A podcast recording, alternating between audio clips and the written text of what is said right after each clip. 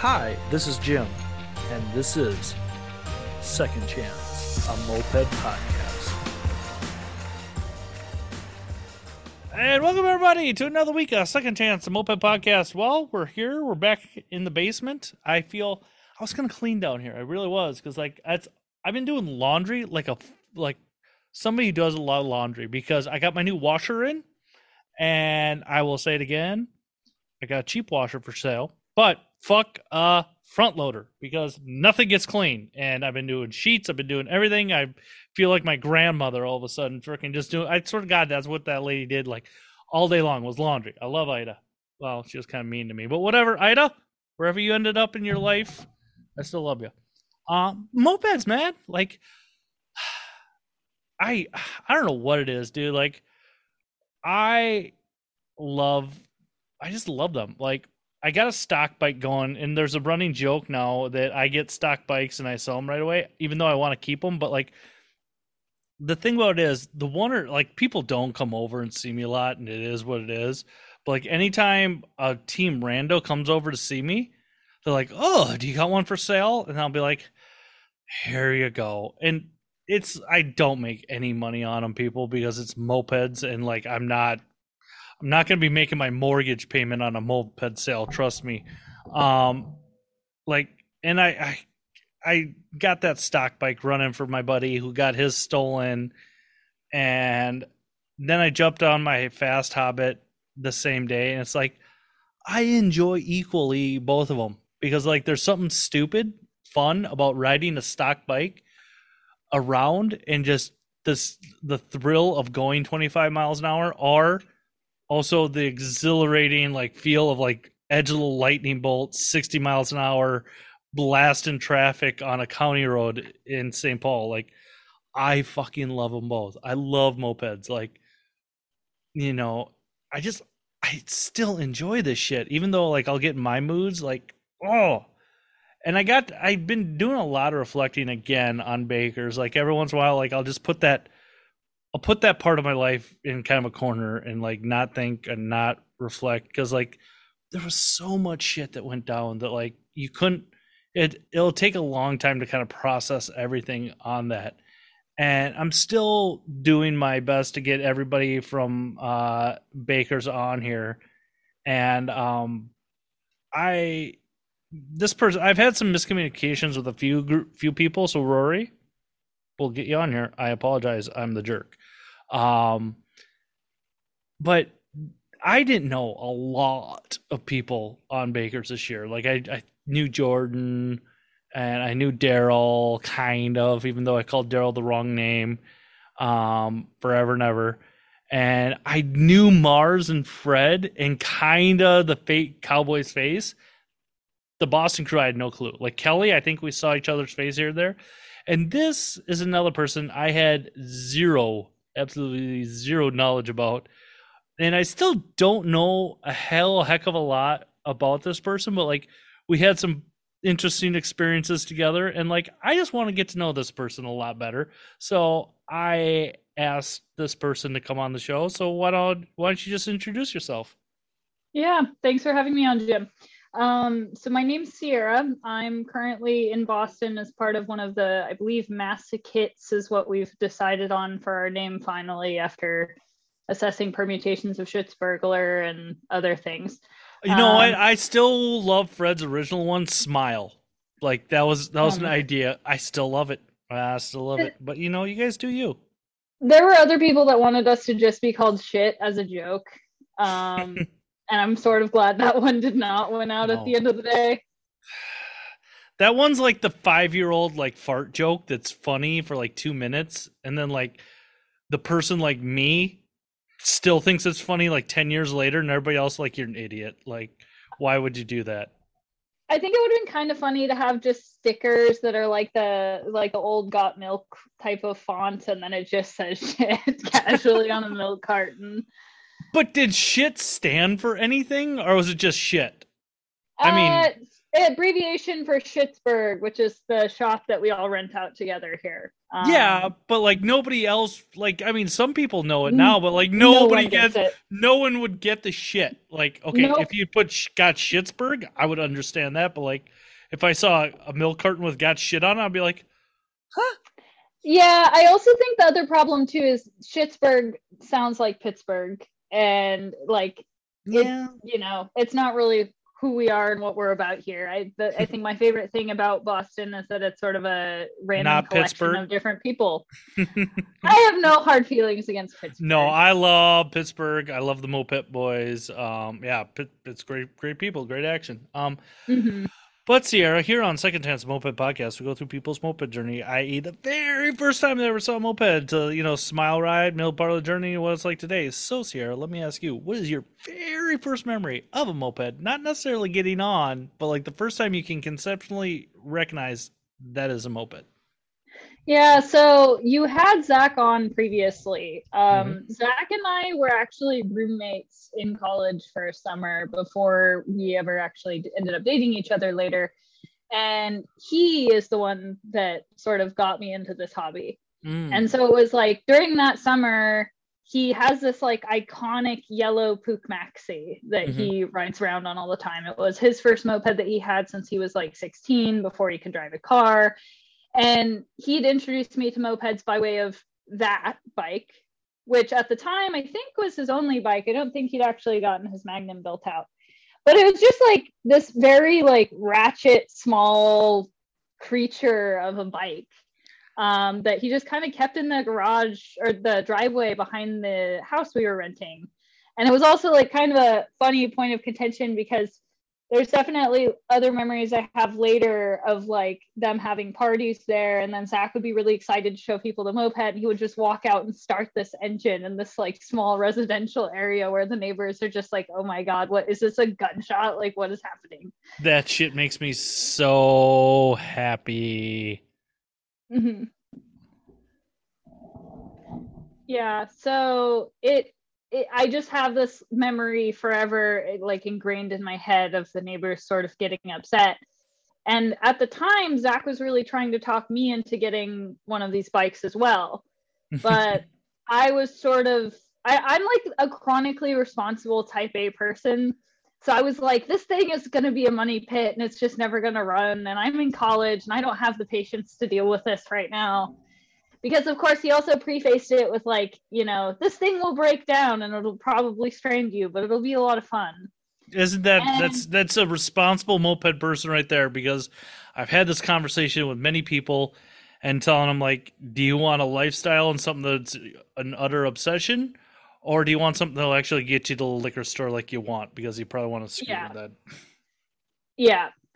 So, uh, and then over the course of that summer, we would have these other rides with just other friends of his um, who he also got into mopeds. And like, I also remember like people being broken down. We went out to Bristol, um, I think technically still in Rhode Island, but it was kind of nuts because we went out on a ride and then like two of the three bikes just broke and people were stranded and it had to be this huge ordeal of like finding someone's truck and, and packing them back along the beach That's, But- yeah. you know that said fast forward two years and what was your first ride though? What did you? How did you finally get to? Was it Zach's Maxi, or did you It- finally get? Yeah, so it was Zach's Maxi, um, and it was just kind of in the burbs around Providence, Rhode Island, which is where we were going to school.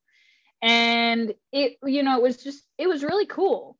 You know, Mhm. like you you get on these things, and it's like a much more exciting thing than just going out on a bicycle. And you know, everything feels like you're going a million miles an hour, even though Mhm. it's just this like tiny little rattle can of a bike. No, was this a Eh. stock one still at this point? I think it was kitted then, but it might have been pretty mild. And I think he's only got like a 50cc kit on it now. Like, Okay. It doesn't do Yeah. anything crazy. Yeah. No, no, that's always um that first ride in especially on a stock bike is pretty rad. Mm-hmm. Um where were you guys going to school? Like is that Brown there or Yeah. Boston College? Yeah. Yeah, we met each other at Brown um, and then ended up starting to date each other senior year and then moved to Boston and now live together in Boston in this funky moped commune of everybody. Boston is a it's the secret city of mopeds right now. Like I say that about every city. One see one season it's Richmond, another time Toledo still got a hell of a stronghold, and not right now. Mm-hmm. I'm discovering Boston's like the smartest moped people. Um, Sierra's like nodding her head, kind of being humble about that. Um, we we have an admixture of like you know young software people. I wonder what your medium i media IQ rating is in the whole. Oh my god, dude, that's just gotta us. be bad.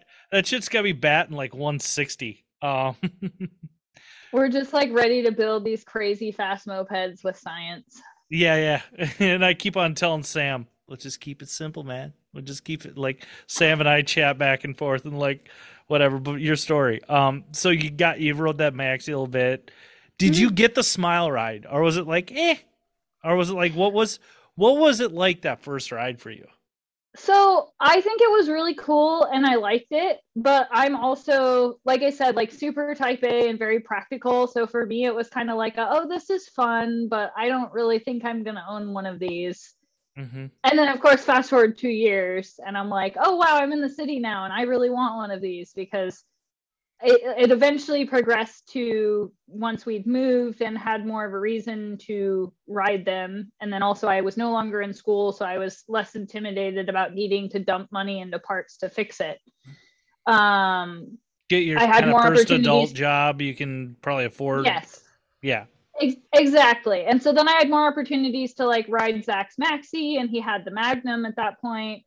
Um, which I guess he might have had at the same time as the house, but I think he had it stored in a slightly different spot because I don't remember seeing it a lot that first initial summer. Mm-hmm. But yeah, and then we would like go out on these rides and he would like loan me the maxi. And this is really before we would go on rides with like a lot of the Boston people because we didn't really know of them in the social sense that we do now where we hang out with them. So it was more just like Zach and I would go out on rides on his bikes I would have fun with it um, and enjoyed being able to zip around on the maxi. I wasn't like using it for any long term purpose or anything like that. But eventually, Zach talked me into buying my own because. You know, it's fun. I wanted my own project and wanted the ownership of having it. And then, of course, we broke the cardinal sins of moped ownership, according Uh-oh. to Moped Army. Let's hear it. And we went and bought a non-running Sachs Prima G3 for me. It's not the worst. No, it, I'm Sachs gets such a bad rap. They're not. They're not the worst bike in the world. It's not a. It's not a friction drive AMF Roadmaster. I'm like, nah, dude. Sachs get a bad rap. It wasn't the worst, eh, but the problem was was that the kids that had it before us, I do not know what they did that caused it to not run. Like, they didn't know what took, they did either. They didn't either. but like minimal fid- fidgeting, um, and I think like a carb clean, like the basic stuff, eventually got it to run. And then in the first 15 minutes of riding it, we hard seized it near my house. Yes. Yes. And that's the point where I realized that Sachs 501, the, the D engine has the cylinder jug, mm-hmm. and they are very expensive to fix and I got mm-hmm. to learn all about like how do you actually hone a cylinder and how does this work? And of course, I'm like freaking out because I just spent like $500 on this moped. Mm-hmm. And then it is immediately turning into this huge money pit, which like it, you know, it, the the con rod got really hot. Once we ended up taking it apart, like it was just bent. So it was just utterly like destroyed. Mm-hmm and then we ended up going about ordering all of the replacement parts and so i got to ride my first moped for all of less than 15 minutes and that then we sucks. spent the full winter rebuilding it and at this point we met and started to get a little more involved with schittsburg people um, and the general boston community but like i i would say zach was much more involved socially with mopeds than i was because i was still more in it for like a oh i want this thing to like work, but I don't really enjoy working on bikes yet. Okay. And Zach, Zach, I know you keep bringing him up, but Zach is a social butterfly. Yes. Once he kind of breaks out of his shell, because like Yeah. I don't think I don't think I talked to him for like the first two days on Baker's. Like I didn't talk I didn't talk to anybody. I was just we're all that was such a weird way to meet. anybody. Tunnel vision, doing It- our it- thing. yes, yes. hmm Yeah.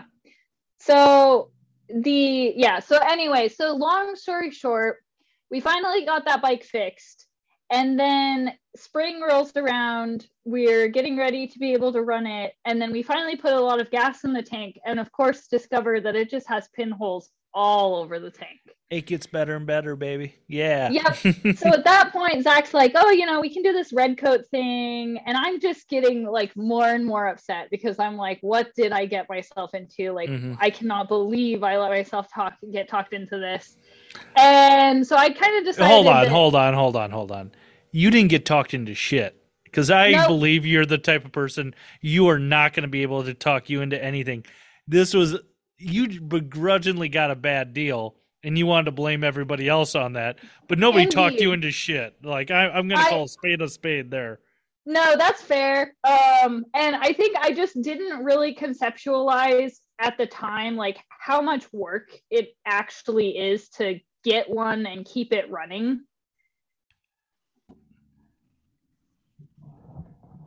So I yeah, like cuz when you're first getting involved with mopeds, you're just kind of you don't think of all of these little things Mhm. and all of the ways in which it can actually go wrong.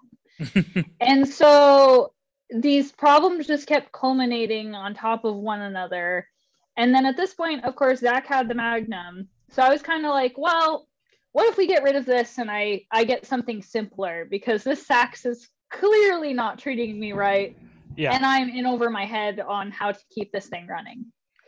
So Zach being a very good soul and also, you know, the person I'm in a relationship with, so he took pity upon me, bought me out from under that Sachs. At which point he was interested in trying to buy another Magnum because he wanted the parts to just cosmetically make his nicer. Mhm. And we both found the same Facebook marketplace ad for this kid selling one out in Lowell Okay. and we both messaged him and then we sort of had a bit of a kerfuffle because i was like but i want this magnum because now i wanted a real running moped and he Mhm. wanted it as well and we'd, we'd had a couple of other back and forths about stuff like this because there's a really beautiful ups magnum that was also for sale outside of boston that got sold before either of us got to it Yeah, So those like, things they go to- up, they're gone. Yeah, we're like trying to flock around these things like flies and mm-hmm. just kept turning up dry. And then finally found this one in Lowell. Took a, I think it was just like a transit van zip car up really roughly to get it last minute. And then I basically rode in the back of this transit van most of the way back from Lowell hmm. holding this moped because we didn't even really have good straps for it. That's so, So I'm just like worried about dying a little bit. We got it back, but it, this was a much better start because this moped was at least running. okay. Uh, the kid that was selling it did not know how to tighten the chain correctly, so it was just like flopping around and making this horrible noise as it was like shredding the back fender. yes. But because of that, we're like, hey, how's 700 bucks sound? Because this is like kind of messed up. Mhm. And he's like, Oh, I thought we already agreed to that. Meanwhile, it's listed for Facebook Marketplace on nine, and we had not discussed the price at all before then. so I'm like, Yeah, sure, okay. So we got it back, fixed the chain, and then I ran that bike stock in Boston, just being the slowest person that rides for like a year. It was a ZA50 Magnum 2 Mhm. and I still have this bike. And but then eventually, as I'm doing more moped things, it sort of was evolving more into like, oh well, okay, now I want to go faster. Now it's not fun just being the last person in the pack anymore. So we actually bought like E50 cases from Zach Richards over at Pikes, Mhm. and then because that that that's a, that's kind of I, I I know where you're coming from on that, and I think everybody identifies because it kind of sucks being the last one and like losing the pack, and like then you're an idiot. Like at least you're not an idiot like me and like some other people. Like oh, let's just see how fast we can make these damn things. Like, um, but yeah, that's that's interesting. The uh, the evolving of speed for people because a lot of times if we wouldn't have met the community, these all would be stock still. Yes, absolutely. and so of course we have other people egging us on and i'm like wanting to be able to go faster and keep up with all the people that are doing these cool rides because we're more involved at this point but i'm still it wasn't really until i guess to jump to a punchline slightly i wasn't as into building mopeds until really after bakers because i think bakers is really a point where it catalyzed and i could see that like building these mopeds sort of itches the same itch that science does for me because mm-hmm. you can like change all of these variables and then really see how they impact how the engine runs and how the bike performs and i think that that was really really cool to get exposure to in a, a very like intense pressure cooker way in the way that bakers oh, yeah. was. Yeah yeah. And we'll go we'll go through your baker strip don't worry. Like yeah. that you're good you you guys are awesome. You're my heroes. Um yeah. but so you're starting to evolve in this and what years is this? Like we didn't really start a timeline because like for me it's all i'm kind of i'm not math like you and science like you but like i gotta make the puzzle fit so like what year is this happening in yeah so zach and i graduated in 2019 and then went to boston and so it was kind of later in 2019 probably okay. fall so if, we're talking right before the long, long ago and before times, basically. Yes, yeah, before yeah. times. Yeah. And yeah, so I want to say it was late 2019, somewhere into 2020, because we definitely spent the winter rebuilding. So that was the saga of the Sachs, and then we got the Magnum, and I've had that Magnum for a while. Like I only just had to re-up the registration on it, like probably two years. So yeah, I want to say 2019. Where's the Sachs today? we sold it to a teacher who is using it to commute and I, I hope he is okay if he ever finds this podcast and that he enjoyed that bike because we did try to introduce him to the the broader community but he seemed more into the riding and less into the social some people that they just don't want it you know i get it um yeah but so 2019 you're you you're building all that winter and mm-hmm. then the world shuts down. What's that like for you guys in Boston, or what's that like for you? Is like a new person in mopeds, and like you're starting to discover the scene. Like, how was all that for you at that point? I don't think it was super bad in the sense that you know a lot of like during COVID, right? Like that was kind of one of the only places where like because i mean that said there are some people we didn't necessarily run into super frequently but like shop space was sort of treated as like kind of outside for us and so it was kind of one of the only places where you could go to just spend time and do projects and get out of your house mm-hmm. And i think zach definitely enjoyed a lot of that maybe slightly at the time more than me because i wasn't as into the building of bikes.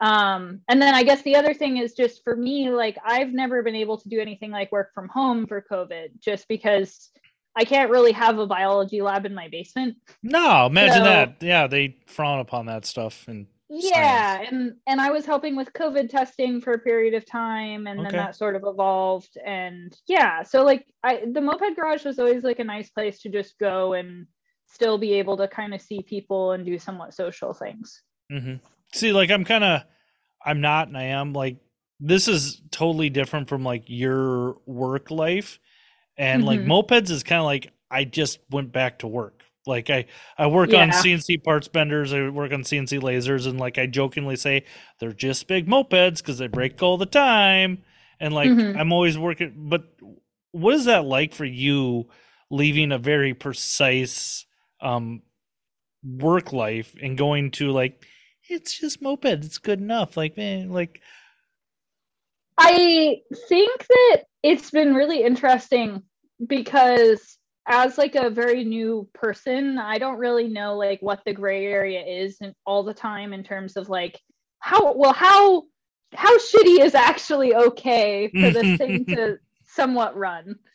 And there's definitely been times where because I've been learning like I just you haven't known how to fix certain things or like i would roll up for example on this i remember one ride i rolled up and then dave who's one of the older guys in boston was just like oh like your chain is starting to get loose like we need to fix this right now and it's really easy and of course i'm like oh my god i'm gonna die like is my tire gonna fall off um and then there's like dave is a sweetheart i tripod dave he's, he's a great guy yeah yeah Um, super helpful, like total moped grandpa. Really Yep. appreciate him. Yeah, super super nice Um, guy. and that's like the thing I like too is there's so many people in Boston that are so willing to help you learn as a new moped person. And we're very not hierarchical and structured like some of the other gangs that I've seen at rallies and stuff. hmm So it's just like it's very much a free for all of people kind of helping people figure things out who like to work on bikes together. So yeah, I guess to answer that question, the the um the overall dynamic of it like I really like and it just kind of has been evolving sort of in the scope of getting used to the problems and like figuring out what is actually operable. And it's been Mhm. interesting too because there's definitely certain people in Boston they're very much like, "Oh yeah, send it, it'll be fine." Yeah, And yeah. then other people who are like, "No, this is the manual. This is the torque spec. This is what you should do or you're going to break your shit and you're going to get stranded somewhere." Um and I think. I'm like somewhere skewing towards like read the manual and understand like why the thing needs to be that way. there's a there's definitely a weird balance because like there's I know for myself earlier in my moped life like it was very precise read the manual and all that and you should do that and get a foundation because then you can learn what the fuck you can get away with because that's yeah. that's you have to have you can't just be a hack and like Mhm. Have your fender falling off on rides are like yeah. oh i'm gonna fix it with zip ties Uh, it's not a big deal Oh my god. like oh dude that stuff and like people like that like i love everybody in mopeds but like people like that i will yell at like because i care Mhm. about them and i'll let them know you are effing idiot don't effing do that like stop it Yeah. and you know whatever um but you talked about rallies for a minute like what was it and especially like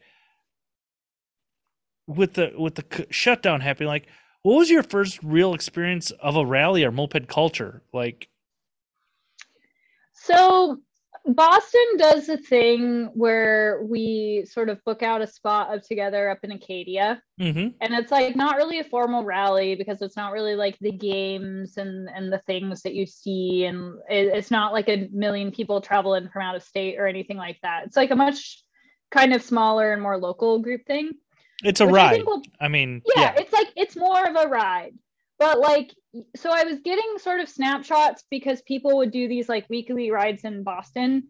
But kind Mhm. of the first real time where we went out and did a lot of these this type of a, an event with moped people.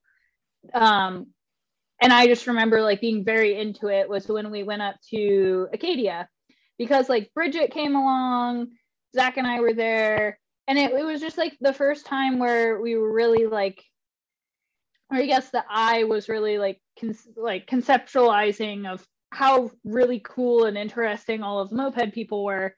And it was just like this very like wonderful experience just because everyone was i mean it was also very chaotic because you're trying to organize these big groups of people to try to you know go on a ride up cadillac mountain and hopefully no one's shit breaks and we're gonna figure it out and have a chase and you know make it happen.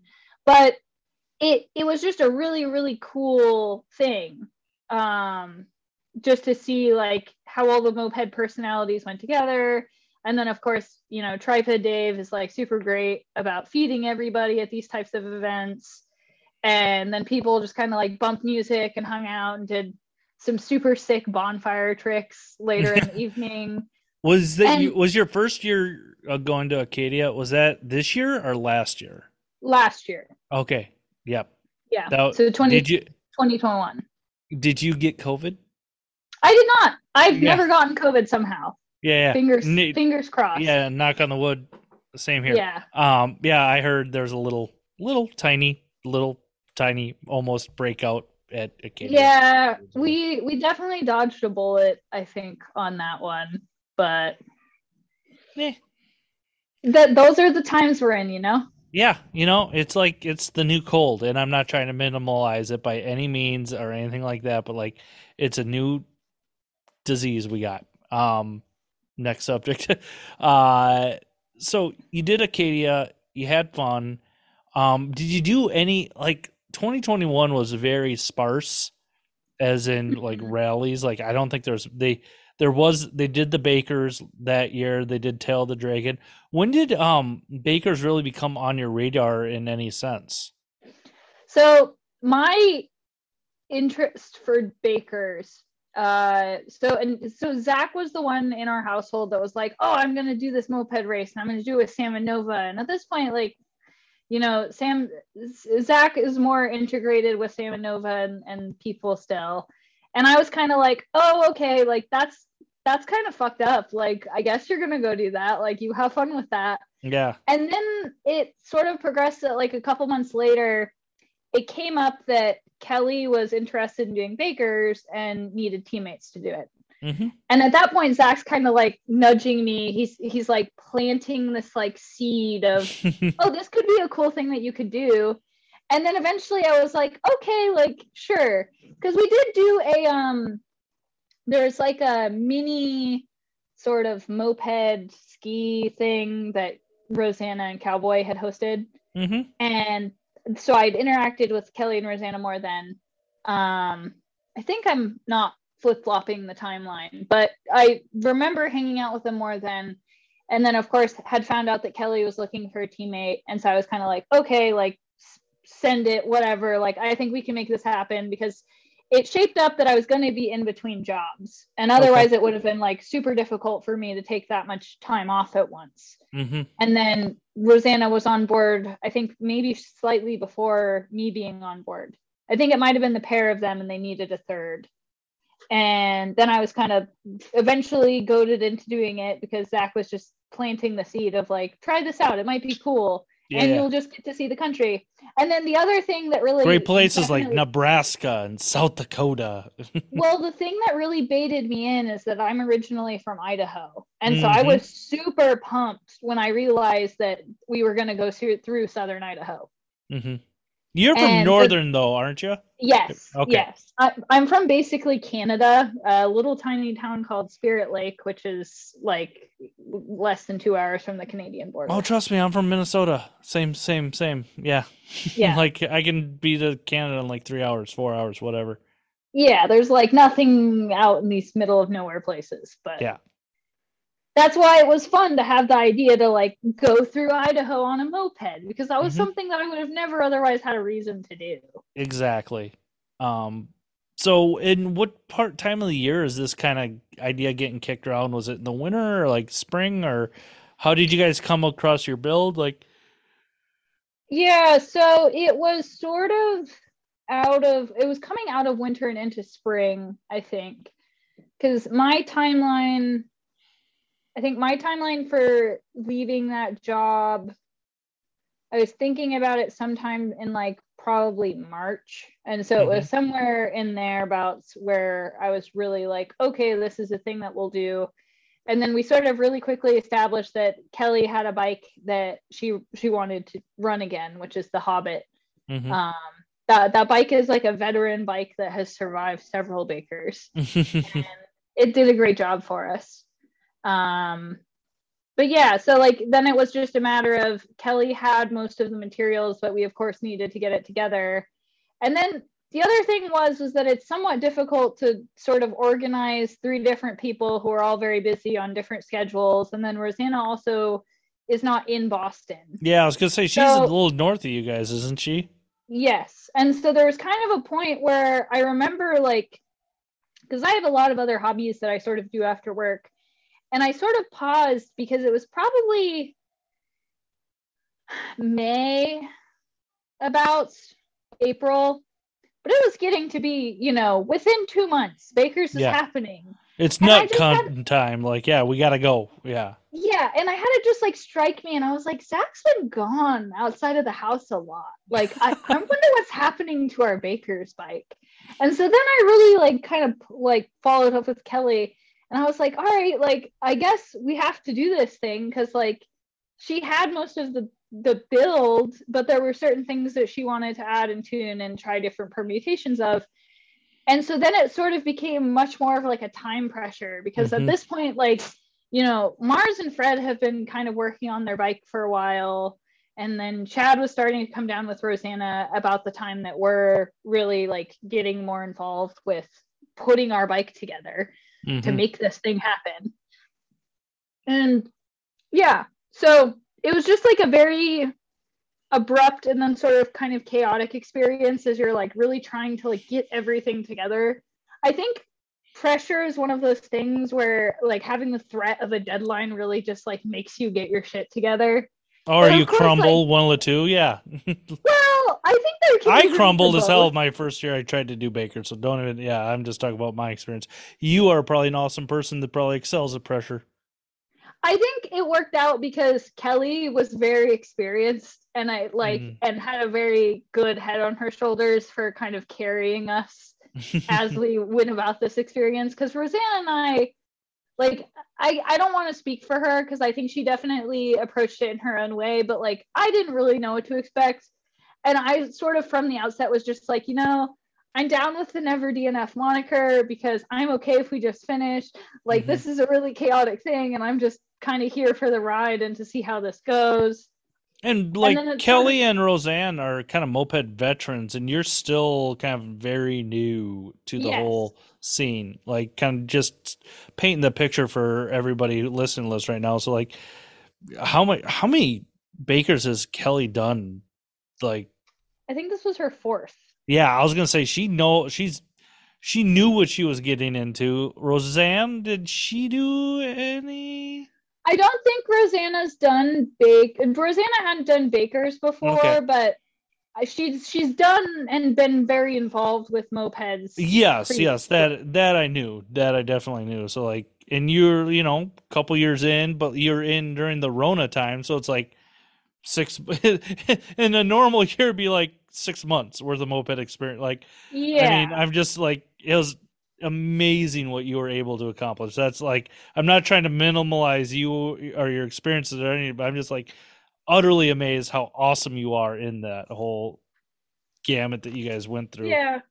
I th- well, I think it's just kind of nuts because I went from this experience of like, oh yeah, I'm gonna like run the stock Magnum for a really long time, then eventually working in the territory of getting the E50 cases from Pike, and then building a full E50 from scratch. And Zach's of course helping me a lot, and Royce and Mars were freaking like Mars is a guru at being able to press bearings with just like a blowtorch and very minimal effort, which like I really hope to get there at some point Yeah. um but yeah like i'm you know conceptually understanding how to do a lot of the tasks but like really being super comfortable doing a lot of them myself like that was definitely like certain basic things yes by the time bakers came around but also then you have the whole variable of like this is not my bike this is a hobbit.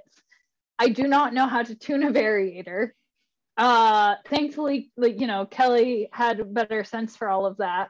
Rosanna also had not used the hobbit before But So she she's ridden varied bikes though. Like I think she Yes. like had Peugeots or Chows or something like that. I want to say so. Like she's got a peugeot 103 okay, so like Um, if you if you've run variators before, it's Yeah. all kind of relative. But like yeah you were single speed, so like this is a whole new world for you. Like it was crazy and of course at this by this time zach's also purchased like a Derbi and i've ridden mars's Okay. Derbi before and variated bikes are like crazy yeah, but I, I like it's one it's one thing to ride your friend's wicked fast variated bike and it's a whole other thing to be like yeah i'm gonna ride this thing and somehow know how to fix it when it breaks Mm-hmm.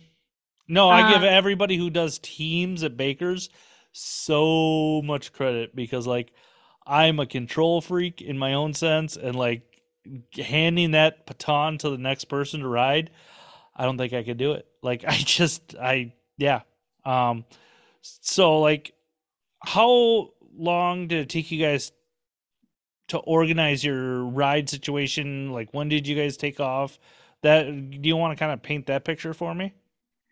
So leading up to Baker's, I think like one one takeaway we both we all kind of had because like I so I very will say I'm also very appreciative of Kelly and Rosanna because I had a circumstance where I was flying out to visit family before Baker's and then I was Mhm. flying directly to Baker's from visiting my family in Idaho. Oh wow.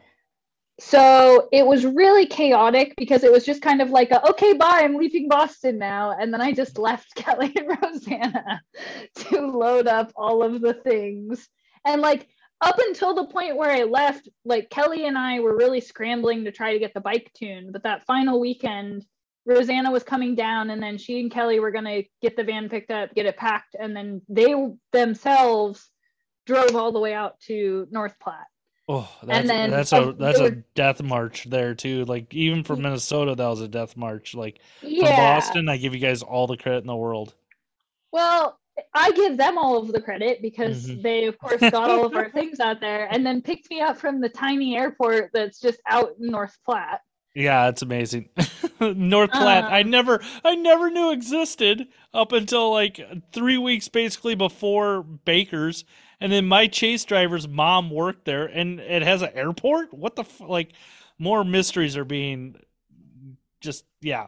I can't believe It's nuts. It's like a tiny, like one terminal building that sort of, in a way, it's like you almost walk into like a. It kind of reminds me of a gas station because you just like walk in really abruptly and then it's open and you're like, what is this? And you're walking on the tarmac in these little tiny planes. it's and like one gate. out. Yeah. Yeah, it's like it's a very unassuming airport. That's that makes me so happy. Um, and it's at like two, three thousand feet of elevation. I didn't know Nebraska had elevation, so that's another freaking baffling, um, baffling thing to me. So like, you guys, you guys made it all there. You rode. Uh, are you kind of played around the first day? Who was riding that first day? Did you get to kind of ride the bike around North Platte at all, or like? So uh, Kelly and Rosanna did the first day because I think after driving all the way out there, they were both like, "We are so tired and do not want to drive the car." and so I did pretty much all of our driving the first day, which Okay. I was pretty like down with. I thought that was a very fair trade for them having you know brought everything out there. Yeah. I think other than that, like I didn't really do much riding aside from you know any of us taking little zips around the parking lot just last minute to make sure things were put together. hmm And then yeah, like that first day was I think our I think the first day was our best day timing wise because things were still jetted and working well and we hadn't, you know, had anything catastrophically break yet. And so Kelly and Wh- Rosanna had a really great rip. And then also that was cool because we uh we did the I hope I'm not botching the timeline here just because now we're uh, several months out from the event. hmm But I think that that was the one day where we'd split off and done a slightly different route than everybody. Uh nope. That would have been maybe, but like no, Did that was way later. It was like day six. Was that, That no? was- that wasn't day six because That- there was you guys the you guys went north on that fire on the road that everybody thought was uh, no the the one I'm thinking of though because there was the option to sort of scoop alongside the Badlands versus kind of up and through, and we did something that was five minutes longer than everybody because what I really appreciated was that everybody was on kind of the same page about like oh you know like yeah we're going for time but if we could do something that maybe would be a slightly prettier route or more interesting like are we okay taking a little bit of a detour mhm. now i want to open up the the page I'm I'm looking up right now like um you guys got third the first day. And since you were driving, do you remember how hot it was that day? Like it was it was horrible like I've never been so hot, and I've said this every time on every recap. Like I've never been so hot on a moped ever. Like it was coming Yeah. like it was heat wind. That's a thing, heat wind, and then like it was baking me underneath in the freaking. God, that was so hot. well and of course then everyone's actually going fast enough that you do like care more about having safety types of clothing and then you Mhm. just cook to death I wore that same white long sleeve the entire way. you're very bold Oh, I have been on tour with punk rock and metal bands, so whatever. like I can Mm. I can handle the stink. Um what was the what was it like getting into Jenny Ray's uh place for you guys? Like you ended up third that that first check-in day. Um well yeah, how was that like for you? And did you guys you guys were working on your bike that first day. I remember that cuz I ended up giving you guys a rear pulley to try. Um Mhm. it was an OEM pulley with a yellow spring. I don't know if you yeah and that was kind of like I was told I wasn't a part of the issues you guys had. You just had started having other issues. Like, what happened? Did you who led? Who rode the first part of the first day? And like, I'm trying to think. Um, because the next day was kind of short. It was like 150, 160 miles. Yeah. So first day, Kelly started us off, and Rosanna finished. From Mhm. what I remember, I hope I don't flip flop that order. Um, but it was nuts because, like, of course, Hooter at that point is just like insanely fast, and like oh, I, don't love think any- Jordan. I love Val, but I was I I, I, was wa- I I, was think- watching the clock. I'm like, he's gonna blow that. Those like, it's a moped. Like, it's E fifty. Like, it's It gonna die nuts. going that fast, that close to the sun. I mean, God bless him for doing it. But like, yeah, I just remember walking around the parking lot before we started and I saw that bike and I was like, this thing looks like a little missile, but also Mhm. like, I hope this man's back doesn't get broken because he's just like hunched over. hmm Um, and then he just and Jordan's such a nice guy. Such an He's very Jordan and Val and little brother. Like, love them all. Yeah. So they were, of course, super far ahead. And then I think at that point, Zach and Sam and Nova got second that day. Mhm. And so, of course, like I'm happy for them. And I was just really excited because we, like, things were going really, really well that first day. And the, the, you know, the bike was cooperating and things weren't horrible, but we were just more interested in tweaking things from what I recall at that point Mhm. um, which is part of the reason why we ended up taking that pulley from you because we were just curious about like going a little bit faster because we were running that really spicy water cooled Malossi kit that Kelly had been holding on to for years that was like unobtainium now Mhm. um, and had been spending a lot of time trying to tune the variator and trying to tune the jetting and everything up until that point. So you're just wanting to try to get more out of it. And I think we're also approaching the variator as well. So we're like, okay, you know, we'll just try this thing and see if this helps.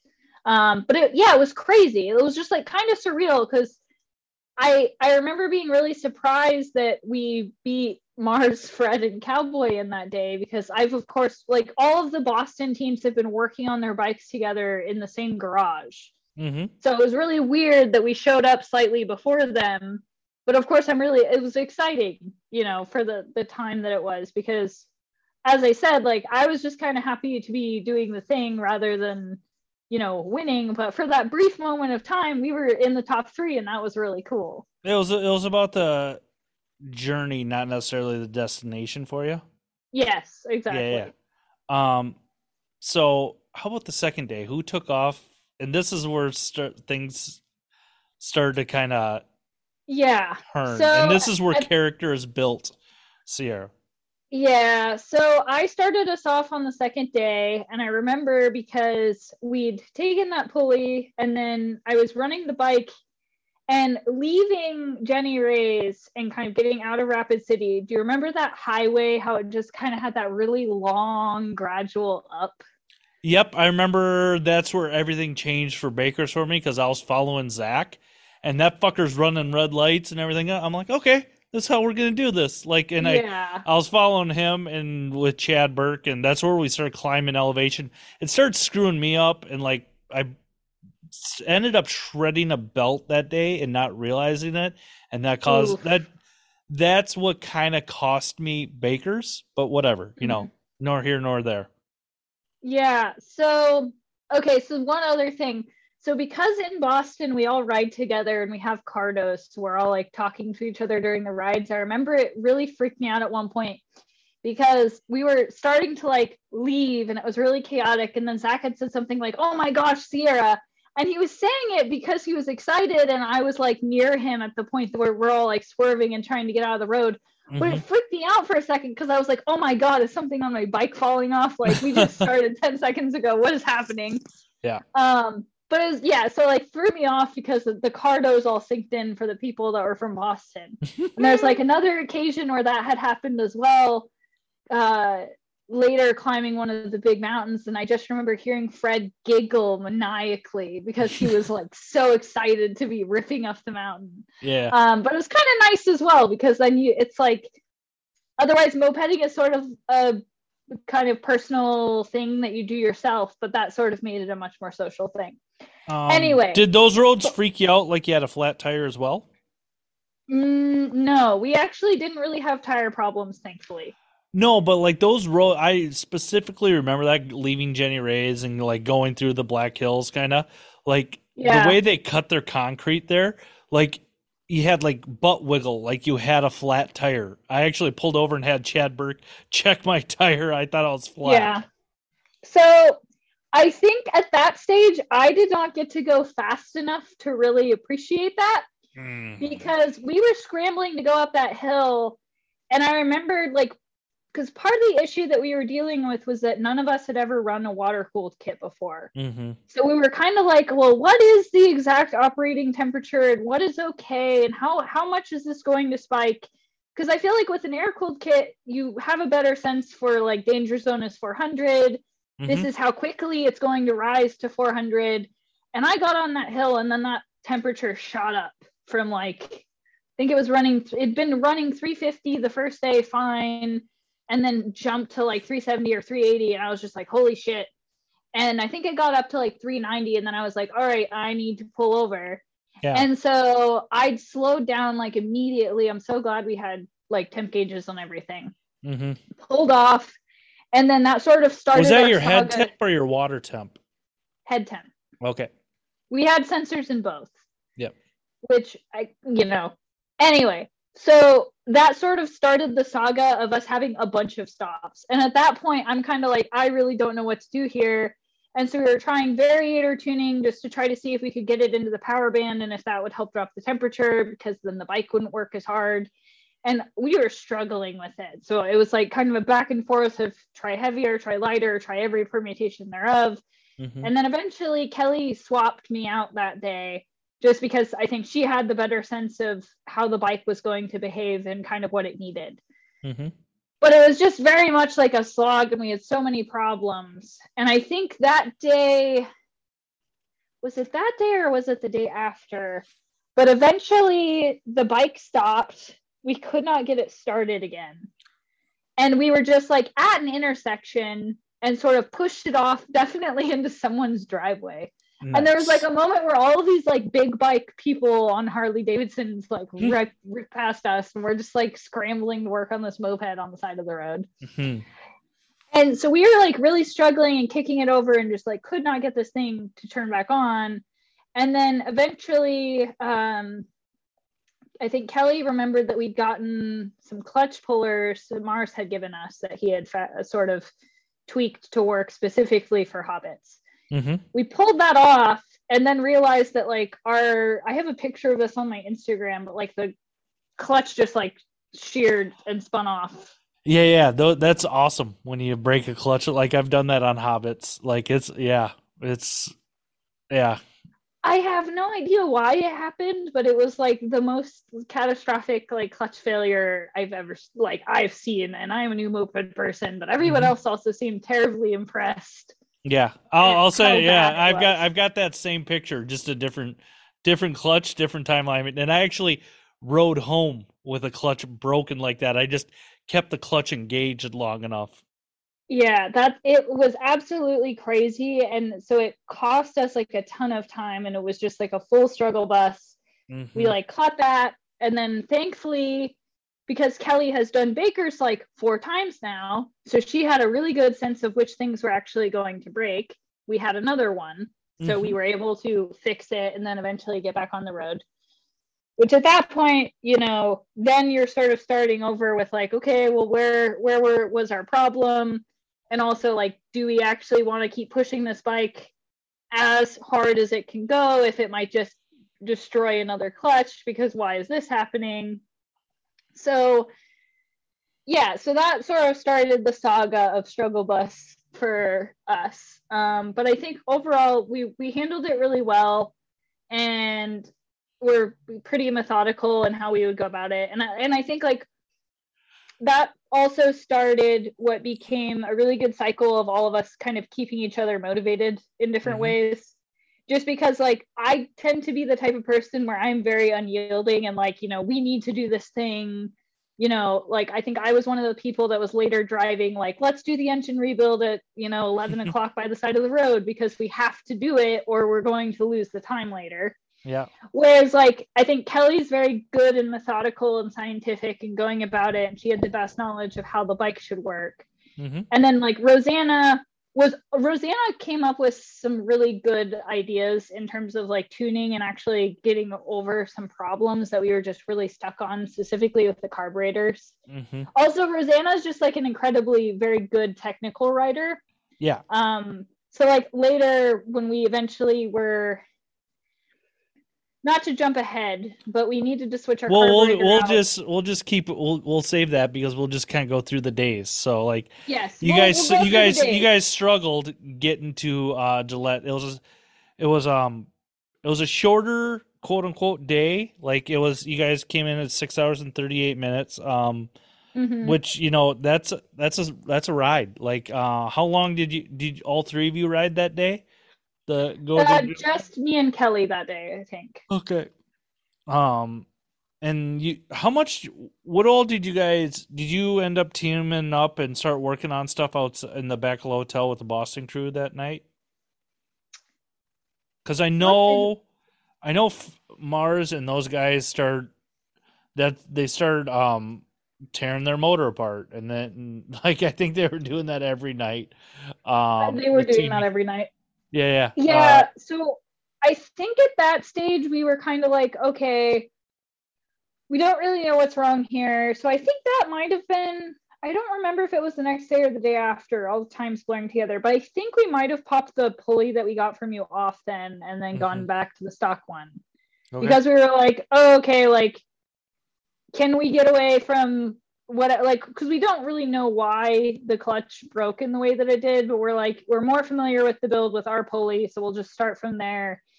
But this sort of, of course, was then making us kind of retune as we're going because Mhm. we're still at a very different elevation from Boston yeah, and we were working on it. So yeah, I think we did some work that evening, um, but it, it wasn't anything too crazy. We or was it the next day that we switched swapped the pulley? Because the Best Western was the one that was the That was- weird hotel with like the pool out kind of in the yeah. and Nobody could get to it. Like it just it was yeah It was like an add on on the add on add add on, and like it just sucked to get to anywhere in that hotel. But yeah side note, their um continental breakfast was really good. Yeah, I agree. It was very good. But yeah, I think that night we didn't do a ton of crazy, crazy moped stuff because most I Mars and Fred and Cowboy were going ham out in the parking lot. Yeah, dude. I pulled I pulled Cowboy away for a quick podcast, and Yeah, um, that, that's a joke, people. podcast. The fucking Fred. Um, but and the next morning, I that's when I DNF'd because I'm an Mhm. idiot. But um, you guys, how was that going into? Uh, we rode to Red Lodge that day. How did you guys do? Um, how how was that whole experience going through the gravel road? Um, going up that insane mountain, the first to many to come. Um, yeah, so that was the one that we had that like crazy mountain right that opened up just into nothing and all the elevation change broke a bunch of the mopeds that day. Yeah, well, it was. I feel like that was the like the next three days, but yeah, we'll go. That was the first day of the crazy mountains because like my crazy mountain experience, I feel like for some reason everybody talks about the first set. I remember uh leaving the park, uh Yellowstone, and hitting those mountains. Like those are the ones that almost crushed me as a human. Like Yeah. um, but so you going into Red Lodge, going to let um how who rode the gravel road for you guys? Rosanna. So that sort of gets into what I was saying. Yeah. Like she's a crazy good, very technical writer and Yeah. definitely like helped us a lot in the course of those. Um and then I think we'd switched off. Yeah, so I think Rosanna Yes. Okay. So I'm just double checking my Instagram now to see these pictures. I'm Um, actually on Baker's um Instagram. yeah. myself. I just had it broken up. So yeah, so that third day is the day that we finished at Perry's. Yep. I think I had it mis- mislabeled. Okay, so yeah, so that day, um, Rosanna had started us off first, and Rosanna ran like most of the day through that horrible dirt road, and Mhm. we tried to coordinate when we would switch off, just because.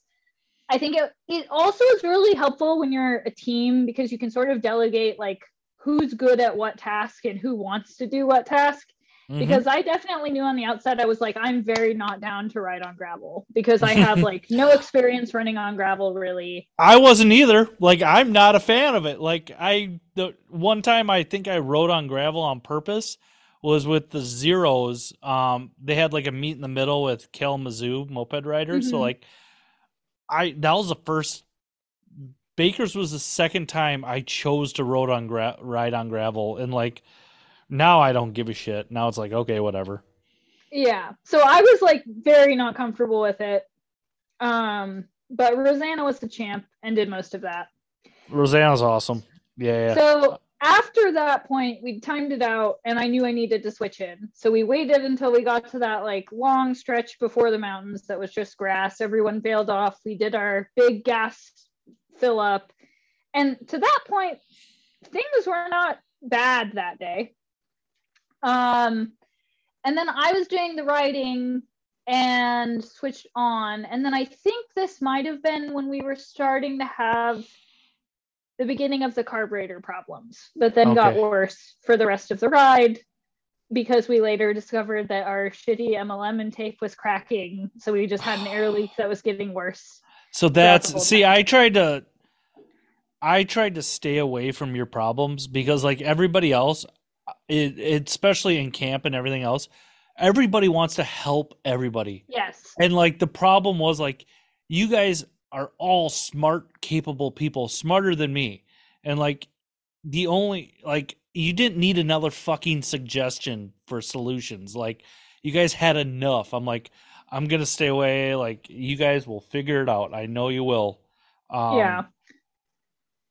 But Yeah. so riding into um to Trying to get up the big mountain. Yeah. Oh god. So That was terrible getting up that big mountain. Like I've never been so proud to go 30 mile an hour on a moped in my life. Yeah. So we were fighting that moped because at the time we have this air leak that's starting to open up. And like later we figure this out. We didn't really know what was wrong. So we'd still been continuing to jump our jetting and tuning around, trying to just get the bike to run well. Um, because we started really well that first day, had issues with pulley, the clutch, and then was sort of kind of restarting tuning because then at this point also we're starting to gain elevation. And then Mhm. this day is a massive elevation gain, so it just totally ruined everybody's lives. yeah. Oh god.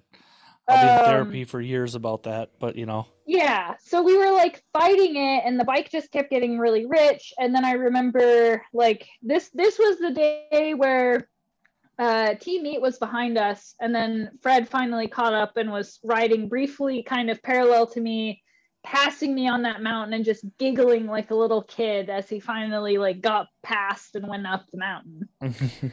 and it was like a really good time but the bike was like popping and farting and just running like really rich and not having a good time and so we fought it most of the way up and we did a really beautiful pit i remember this beautiful pit maneuver we did at one point where we pulled off the side of the road and kelly just uh, had like popped the flashers on and rosanna bailed out with like the wrenches and the jet and then I didn't even like I turned the bike off very briefly, but Rosanna was just like all up in there, like changing out the jetting for me, awesome. and then bailed away, and we got the bike started and made it the rest of the way up the mountain. hmm Um, after a lot of effort.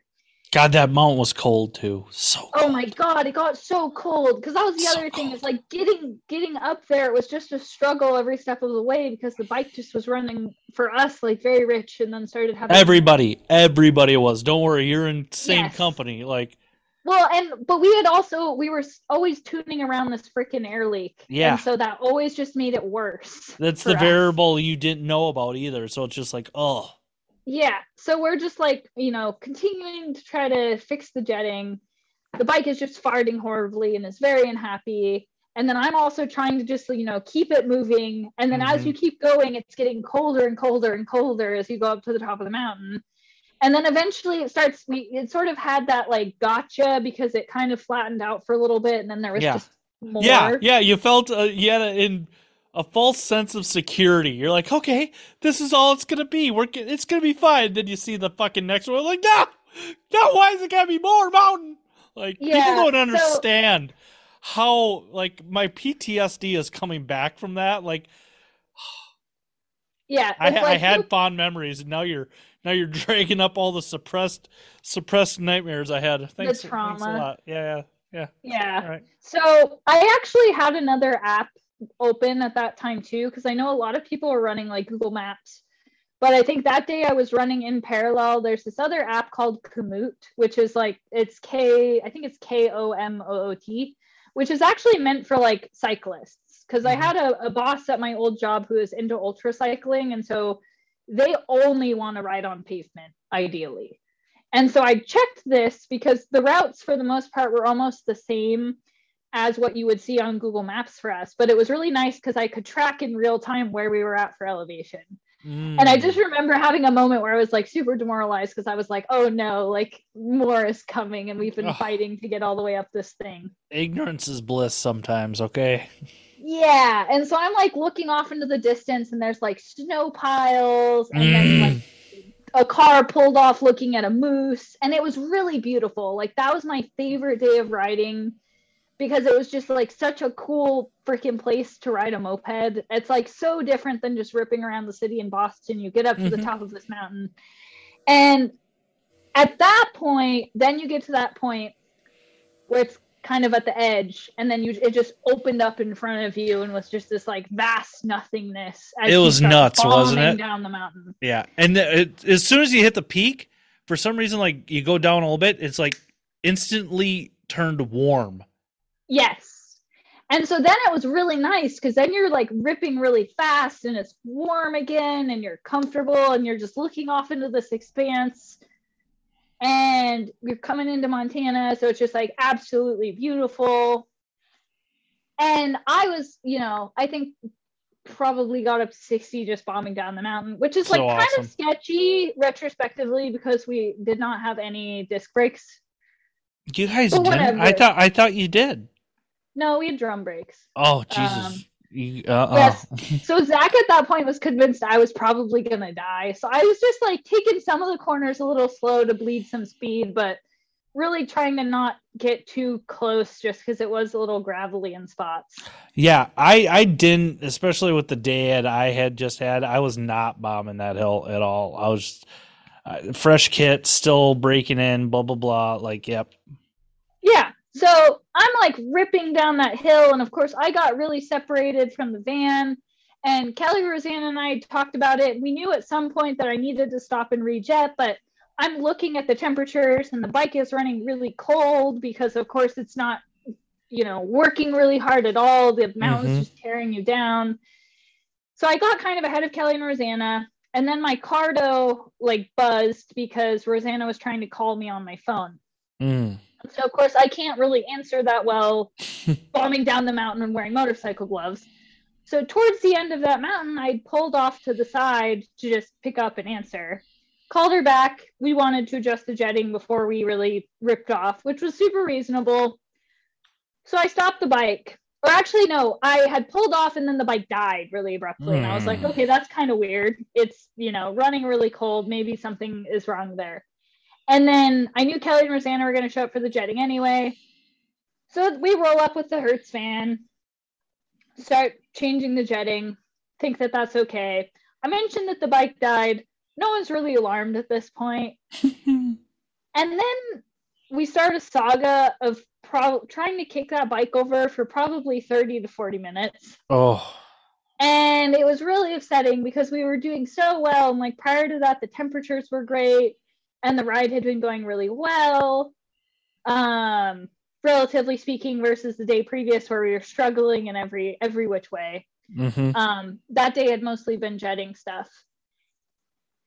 And so, and of course, it's very hot because, like you said, you tip over the edge of the mountain, and then the temperature just escalated again. And that mirage on that road was I've never seen anything like it. Yeah, it was absolutely nuts.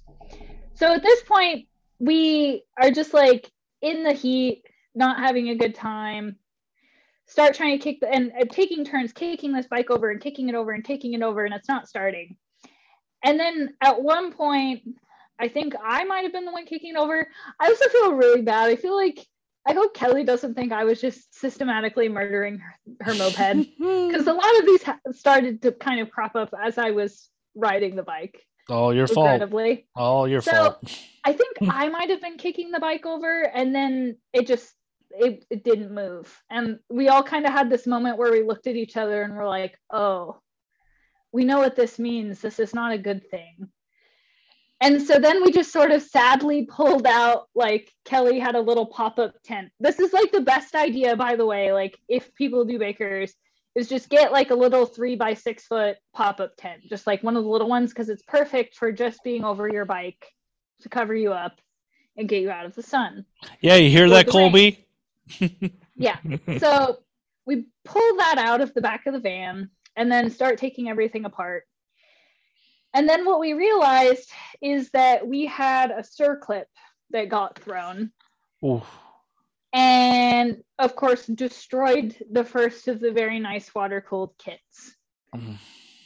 And so at that point, we're kind of really bummed out. And then, you know, Kelly like knows immediately what to do and starts doing the top end rebuild and then getting the, the other kit out. See, I never realized you guys had had to swap cylinders that day. Like, Yeah.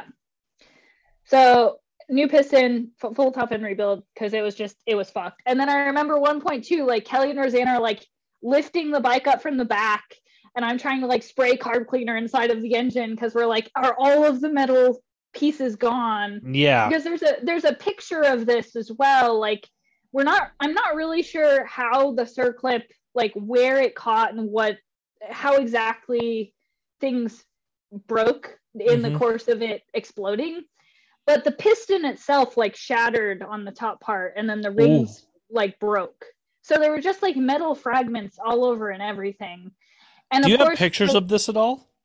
i do Say Uh, hi to me on your Instagram right now so I can see this if if you have it on your Instagram.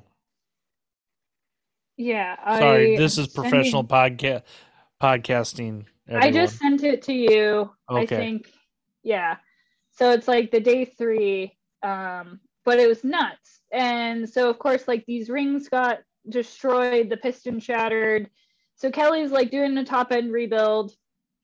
And at this point too, everyone's kind of like dying because it's it's hot and we're dehydrated and hungry and Mhm. like went from being able to finish this day to then it being horrible um and so we spent the time finished the rebuild i think at that point we'd been ahead of uh see you soon and then they passed us and that was just kind of a moment where we're like oh no like this is really not not going well yeah, see you soon. And they had pa- I passed them they a few times. They- that was a very hard day on a lot of people. And like, I remember Maitland says, "Yep, day three is the one that breaks people," and it yeah broke so many people that day.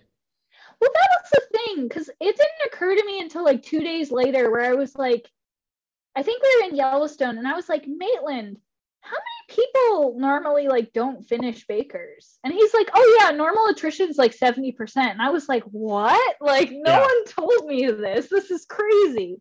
Yep. But no, yeah, it's so pretty unbelievable how you guys re on a water cool kit like that, how you guys rebuilt it on the side of the road and like just all the struggles you had had already up to this point. That was that was yeah. Well, and of course it's like hard with the water cooled kit because you just have the little tiny uh, gaskets that are like Mhm. you know That's what I'm saying. Like rub- and you just don't want to pinch those because then you leak and you're also fighting with your radiator hose and all of that and you know eventually we got it put back together and, and sealed up and it was okay and then i'm very appreciative because at that point kelly let me then be the one to break in the brand new kit okay. so I went like miles and miles. Cause I, I was just like thinking back to what we had to do when I first put the kit on the E50 cases that we had uh, built from nothing. Mm-hmm. So I'm like, okay, like I can't open this to wide open throttle. We need to be really gentle for the first while. And at that point, we're like behind anyway for the day. So I'm just like, we're going to break in the kit nice and gentle because we needed to run this for the rest of the time. Yeah. So was very gentle with it for the first like long while didn't really even get it to consistently running wide open throttle for many miles because i think we still had like 100 miles left that day um, and i think i gave it like a solid 10 before aiden was willing to go above half throttle and then very slowly was working into intermittent wide open thereafter just to try to be really gentle and nice to this kit and I was kind of the same. Were you guys pulling over and retorquing the head too, or just? Uh, I don't think we really ended up stopping because we were just like, we're gonna baby this all the way back to Perry's at this point because we just like, we're kind of done with it. we did retorque it later once we got back in and settled. Okay. Um, but I just remember so like babying this in, and then that was like it was also really emotional at that point because you know you struggle all day and then you just roll into the campground. And i think that's one of the really nice like pick me ups about bakers because then everyone else is like oh my god yeah you made it. And that's like yes. so it was like everybody like yeah exactly. Everybody's jacked like oh you're still here. You're with yeah yeah yeah. Like you're you're crawling in like a rat from the sewer like you're still making it. Good job and then we uh we rolled in and have of course had a heck of a time. And i think there's a couple of little incidental things that we needed to fix. And then we just kind of sat down by the campfire. Mars was cooking. Mm-hmm. um, and we settled in for a while. And then it was several hours later before folks were like oh by the way your bike sounded weird when you were rolling in. Hmm.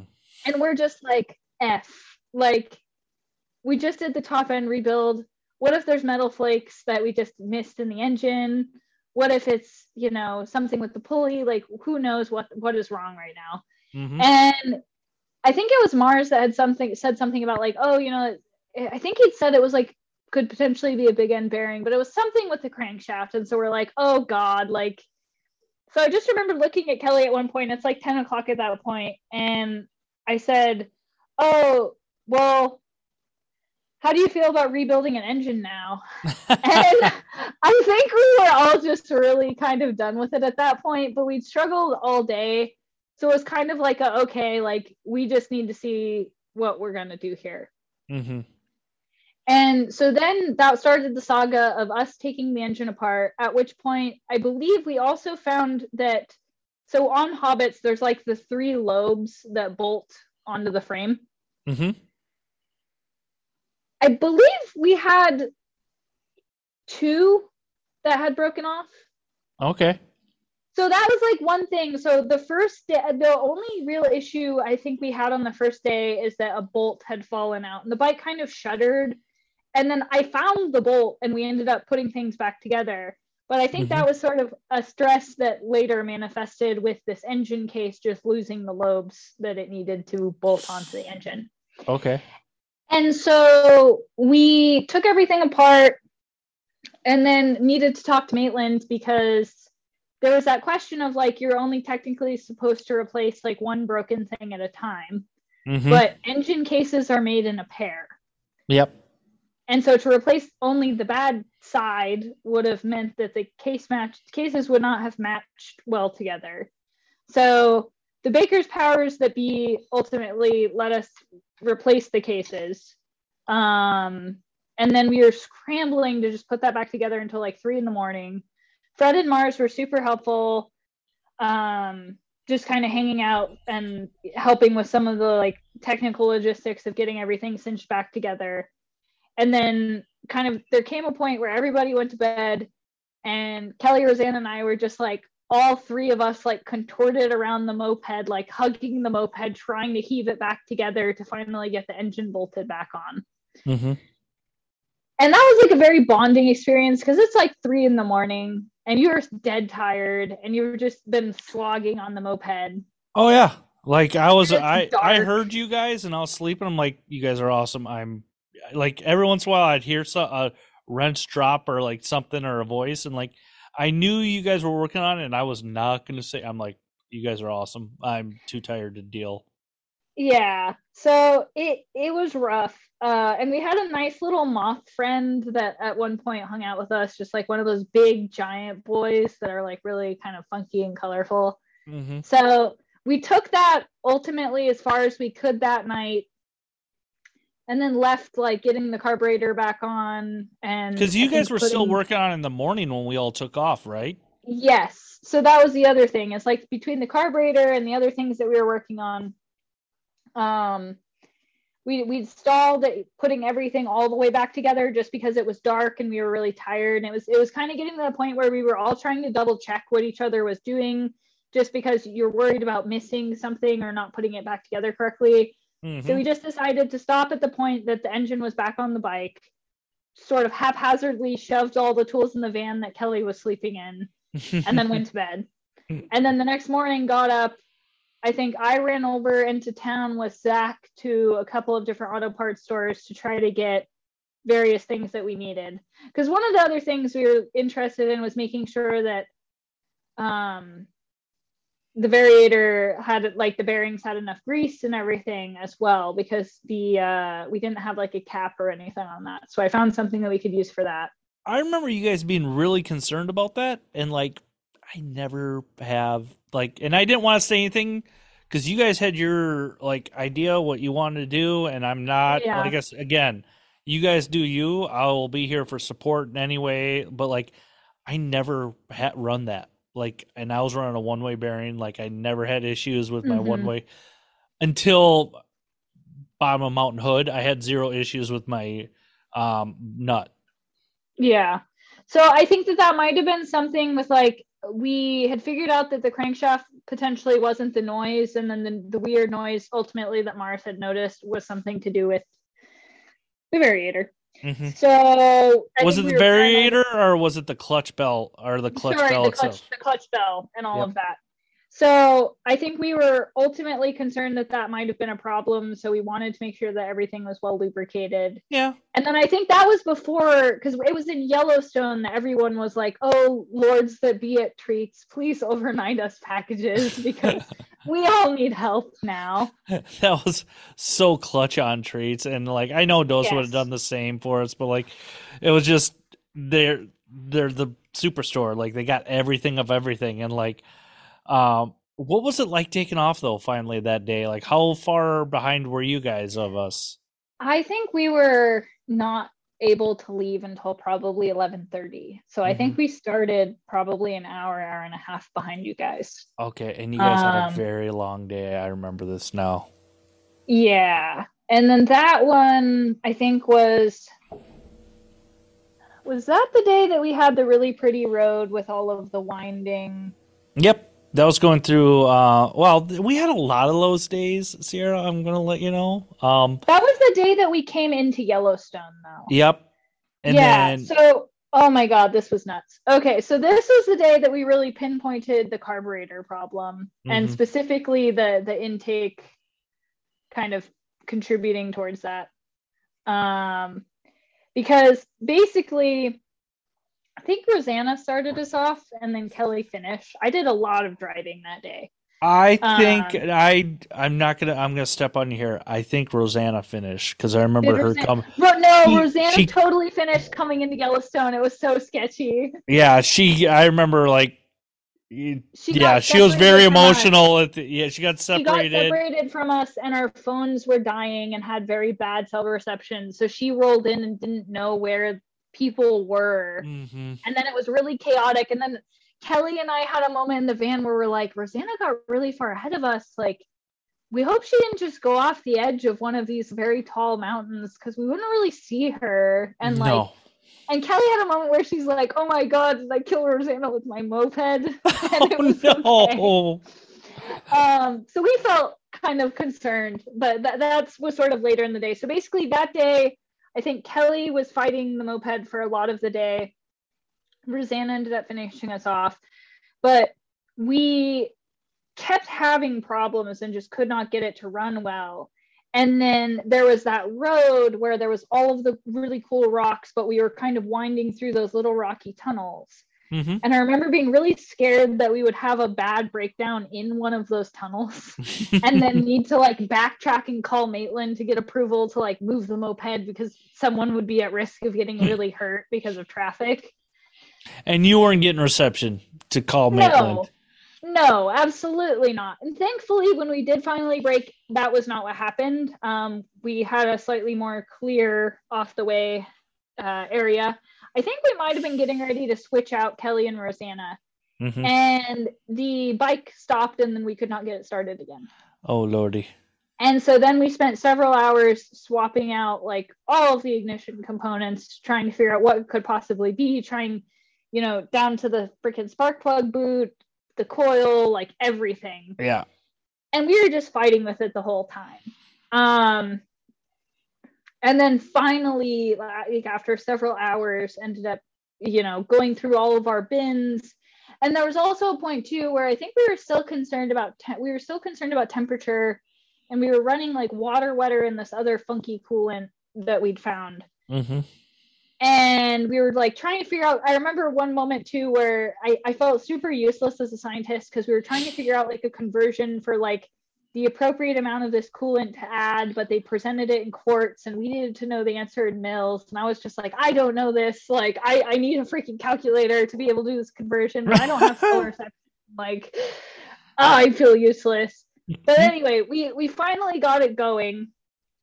Um actually kelly and rosanna didn't switch at that point. I think kelly still ran it for a while um because it was getting into yellowstone that kelly and rosanna switched and i remember we were all really concerned as well because i think it was probably approaching 5 p.m by the time we were getting ready to come into yellowstone and so we Mhm. all kind of had a moment where we're like huh like are we going to be able to get into the park Yeah. because if you had to detour around the park that was like hundreds of additional miles Yeah, my my chase driver had to do it. Got a speeding ticket too.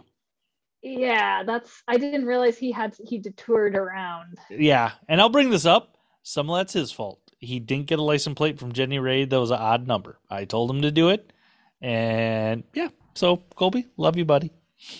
next time everyone's got to stock up with like multiple plates for Odd any, numbers. any Well, situation I Any am situation. so grateful from Jack from Goatheads because Mm-hmm. he had that odd plate. Because all of our mopeds, we had like three mopeds with us. They all had even number plates, and I was like, because we had to have an odd plate to get in to Yellowstone that day. I would have, I probably would have loaded up that day and just took a straight up honest DNF, not a Jim screwed up in the morning. But I still, yeah, whatever. yeah so yeah i think we ended up using my one of my plate like my boston bikes plate hmm to get through that day. Um, but yeah, so we made it into Yellowstone. Kelly and Rosanna did a switch. We had some cool pictures of like rolling up to a road with a buffalo Mm, yeah. where Ros- Rosanna's just like in her neon pink and the buffalo is just kind of like looking at her and chilling in the middle of the road. that I buffalo think was a little asshole to everybody. Then it sounds like because Yes, absolutely. And I'm very glad also that we didn't have too many like crazy breakdowns because there were definitely a crap load of fly, uh, of mosquitoes in Yellowstone. I don't know if you had any stops there when you guys passed through. we we had to stop at the gate because they had a medical emergency, and then Mm. other than that, I think I st- yes I did have to stop. I had to stop and wait for Cowboy and Team Meat to tell me how to get to the freaking campground because I didn't know where I was going. So yeah, Mhm. Yeah, so there were just so many freaking mosquitoes. So I'm glad that we were very prompt with our stops because I'm the type of person as well. Whereas like, if if anyone's with me and mosquitoes come out, everyone else is fine because they all eat me. Mm, And so yeah. like Kelly and Rosanna are trying to finish doing stuff the bike, and I'm kind of freaking out a little bit at that point because I'm trying to help, but then I'm starting to get bitten by a bunch of bugs. Mhm. And then we finally just got back on the road and did most of the drive through the the rest of Yellowstone. And at that point, Rosanna got really far ahead of us. Mhm.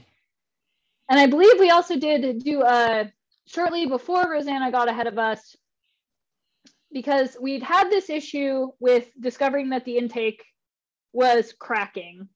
Uh, so I guess I didn't flesh that part out as well. So we changed all the ignition components.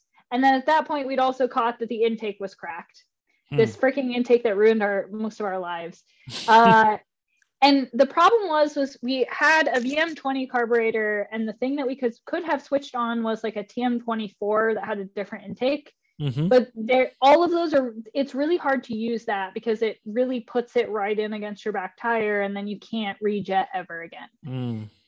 And so at that stage, what we'd ended up doing because Sam had brought oxyacetylene to do brazing, so we were like, mm-hmm. okay, well maybe we can just braze this intake. So we used JB Weld to seal up the crack on the intake just for that day. Mm-hmm. And I remember it being really sketchy because we JB welded the inside of the intake, and I'm like, oh my god, this is gonna fly off inside of the it. The inside, wow. Okay. Yes. You guys so have we science behind you, so like if you say it'll hold, it'll hold. Well, we we like gave it a lot of extra time to cure, and then I remember like we were thinking about putting it back on at first, and then I was like, Rosanna, just like douse this paper towel in gasoline and scrub on it and see if any like JB Weld is coming, you know, loose mm-hmm. before we finally put it back together. Um, so we were fighting the intake, and then there was some ignition stuff that we later caught and replaced the replaced the full thing like the next day. But mm-hmm. um, yeah, so we finally got it going. That had been an issue. We're in Yellowstone, and then Rosanna we stopped to do a little bit of other jetting because we're like, okay, if the intake thing is mostly fixed, like we have a parking lot that's really nice now. This might be a good spot to just try some different jetting. Kelly had other needles, so I think that day we were trying a couple of different needles as well. Because at that point you're behind, so might as well just see if you can get the bike to run better. You guys are throwing stuff against the wall, see what sticks, kind of deal. And I don't yeah. blame you. Like I, I, I did plenty of that myself. Yeah, so we did a lot of that. Um, settled on something that was working reasonably well. The temperatures were running well on the bike. So Rosanna just kind of sent it, and we we were just doing the straight shot for the campground. And then at that point, Rosanna got kind of separated and ahead of us. Mm-hmm. So we, I remember we were trying to follow. Kelly and I popped out really briefly at the sign for exiting Yellowstone just to have like the commemorative photo that like we did in fact like do the thing and then we were trying to catch up to um, Rosanna. And I think we had like a couple of other small stops where we just were grabbing like really fast roadside pictures just because the sunset was really beautiful with the mountains. Mm-hmm. Um, and we're like, you know, if Rosanna breaks, like we're going to catch up to her really fast. It's going to be fine. But then we kept going and we were just not catching up to her. So that's the point where Kelly and I were kind of like, oh, like she didn't go off one of the edges of these like crazy ravines because as you're leaving Yellowstone and getting ready to like get, you know, to the Tetons, mm-hmm. there's just that large precipice off the right off the edge of the road where you're looking down into the gorge with the waterfalls and all of that. So we're like, mm-hmm. oh, like that would be really bad on a moped. You guys are thinking everything worse that could possibly happen, but yeah, whatever. Yeah. Well, and it's getting dark and your friend's missing, and so we're like, oh no, like what's happening? And then we finally uh, get to an area where we have cell reception. Mm-hmm. Are calling ahead, and we're like, has anyone seen Rosanna? Like, what's happening?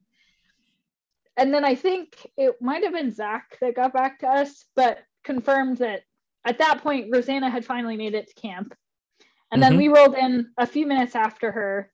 And I was very appreciative because Zach walked up and gave me bubble tea and brie. And at that point, I was just so tired and crabby that I just like started eating this brie as like a full wheel of brie. um, and then just sat down by the campfire, and Rosanna's like freezing to death and trying oh, to get warm. yeah, poor Rosanna. Like I, I saw how emotional so she was. I it get it. So I get it. Yeah. I mean, I would have been just as like, yeah, I, I get angry. Like I don't have emotions, but anger. So like, yeah, I and you guys, it was dusk. Like I remember a couple times because we all like, we kind of went and did our own thing around the park, and like mm-hmm. a few, t- about every couple hours. Has anybody heard from Never DNF like lately? Yeah. Like, that was kind of the constant like and the darker guy like okay what the f is going on everybody like people would go up by the camp stores who, where we get wi-fi and reception like yeah I- people were concerned don't worry Yeah. So we finally made it back that night. And of course, it's dusk. And we're all just like, all right, we're not touching the moped tonight. This is No. the night where, because because it's also coming into the, the rest day. So we're Mhm. like, we're just not doing anything. We're not touching the moped. We're just going to relax. Um, and I was very appreciative that Zach had already pitched the tent. So I was just not worrying about any of that. And I just got to roll in. This is like the one perk about like, if you're just there for the journey, but the person that you're also there with is being really competitive, they're usually getting in first, so they can just take care of the logistics for you.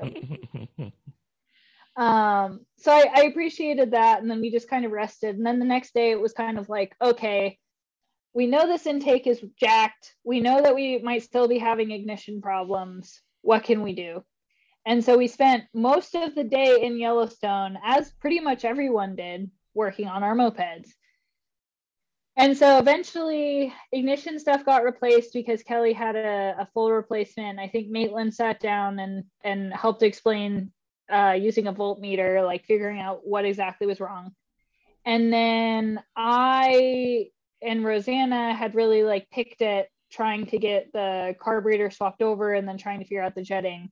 Because once we could actually sit down and talk to Sam, we were like, yeah, this MLM intake is just like Sam could braze it, but the shape of that particular intake is just really bad because it sort of is like a kind of mild S and it mm-hmm. just sits all of the weight of the carburetor so it can basically just shake and Yeah. cause more shearing and also the welding was really bad on the base of it so you sort of had to grind out a little bit of the weld just to be able to bolt the bolts on You mean the exact same thing I had to do to my VM20 intake when that broke? Yeah, I had Yeah. one and I rewelded it. Yeah, yeah. yeah but of course we don't have full welding equipment so And I want to ba- I want to pause here and if Sam listen to this and I screwed up. I have a I have the moped welder, the Hobart 140 handler. Why did you bring brazing? Like I still don't get it cuz I don't think anybody actually used it. But like why? Okay, Sam. why did Sam build a? Why did Sam bring a drill press? Because you have That to was be useful. for any No, that's scenario. that is useful and came in handy. Brazing? Come on. Okay, that's my one gripe to you, Sam. I think Sam might have actually brazed one of their exhaust pipes. I don't think I don't think Sam did. I think you're being defense. You're defending your friend. No, I'm sure Sam did. I, I think I think she did though because Okay. I, I think it did get used at least once. Um, I think it was out of spite to prove to everybody she brought Brazy for a reason. and it was being used because they brought it all the way from Boston, so it was time. Um, but yeah, so we we spent most of the day working on it, and then at that point, that was kind of like I think a low point for me because I just had a point a moment where I was like, you know, we're in Yellowstone. I have never been here before.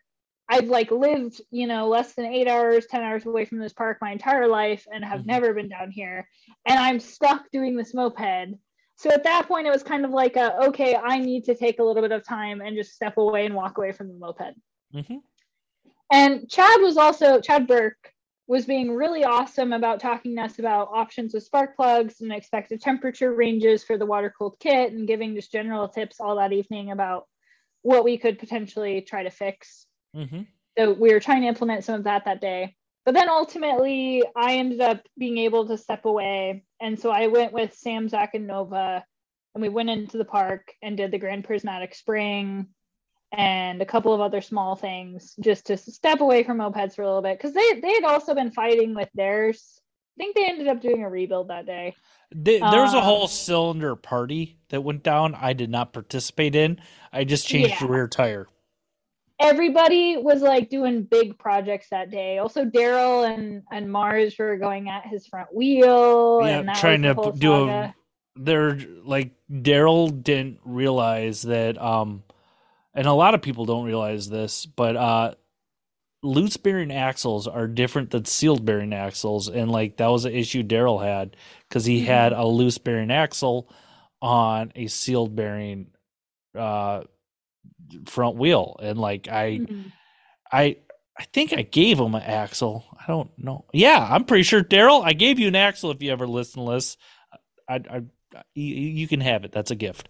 Um but and he can and I remember Mars and all everybody was trying to help everybody was helping everybody and that was a rad thing. Like James came over and helped me like hold my bike up so I could swap my my wheel out and tire out and he was Mhm. Yeah, I mean, everybody was because James was still waiting to get because he was still just coming along for the ride because he was trying to get spokes for his rear wheel for his Mhm. super custom build and all that good stuff. I think what I really liked about that day also was just that everyone could actually have a minute to breathe because we Mhm. didn't have that like threat of a deadline just like as a gun pressed to all of our heads.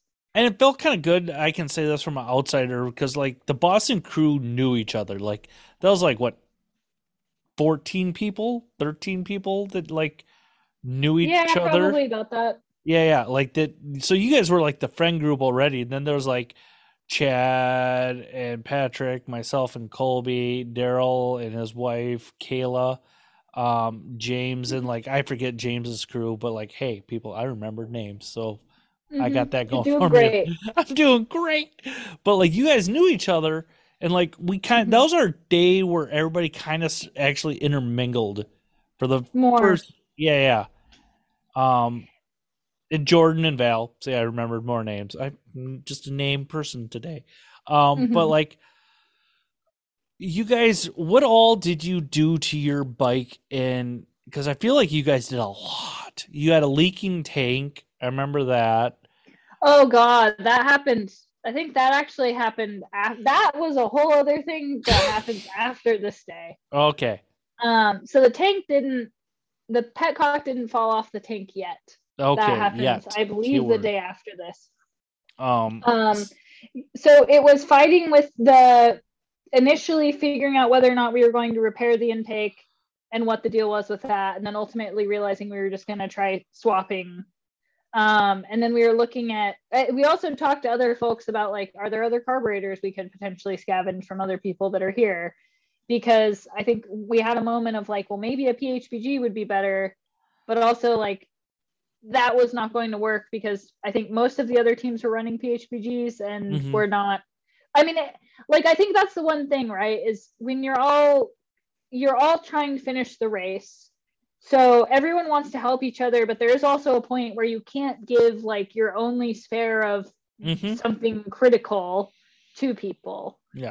And So, some like- of the reason why, like I, I kind of, I, I might have said something. I don't know if I did, but it's like if you've never really ran one, don't because like you Yeah. don't know, you don't know how to tune it. And like I'm not saying you guys, anybody can learn anything in mopeds, but that's not the time to learn how to freaking tune something. Well, actually, funny. So funny story about that. I had also been fighting with a PHBG 20 on my Magnum back in Boston. Hmm. Now, shortly before Baker's, Kelly and I had been working on our Baker's bike, and then we also did a leak down test on my bike, and that's when I realized I needed to do a rebuild because I had an air leak, Mm, and that was why I was fighting with tuning the PHBG was because there was an air leak. Um, so that was a whole separate problem on my personal bike at home. But yeah, so we we eventually were just like, all right, we're just gonna send the TM24. We know it's kind of a bit big, but it, had been run before and it not with the same kit, but on Mhm. the bike. So we knew it could theoretically work. And so we sent it. Um, replaced ignition stuff, finally had that fixed, and then just did some tuning kind of around the campground really casually.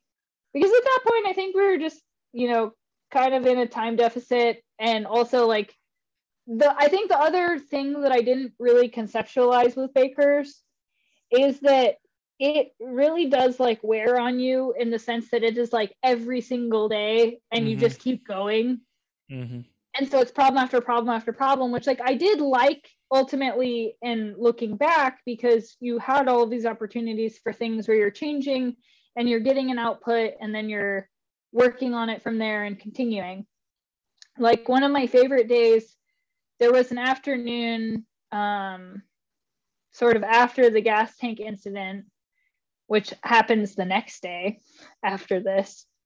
Um, actually, we'll save that for a second. Yeah, yeah. So okay, so yeah, so Yellowstone, we did mostly the carburetor work and and that tuning and just trying to get it to like run well enough that we could just get on the road for the next day. Mhm.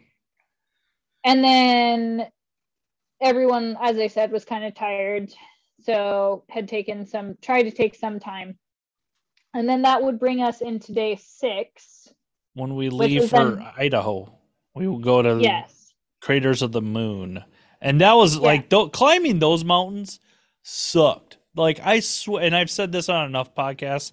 Like I sm- I heard glass grinding, and like I smelt mm-hmm. electrical fire on my bike, and like I'm just like fuck it, I don't care. I don't care. Like If I'm not, not- if if the bike is not inoperable, we're still Yeah. moving. what what I think I kept saying this the whole week. It's not a problem if I don't know about it. Like Yeah.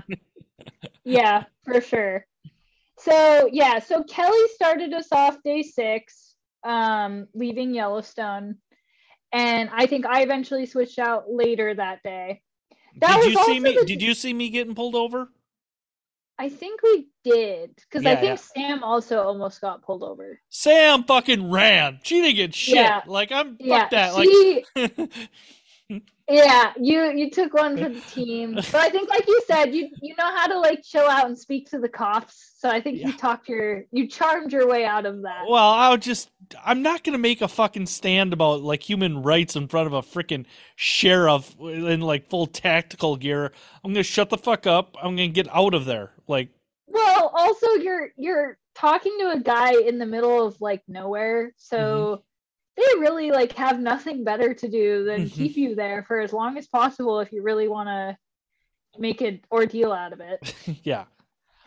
So anyway, so Kelly started us off. We were working on I think a couple of incidental other jetting things, but overall that that was not a bad start to the day.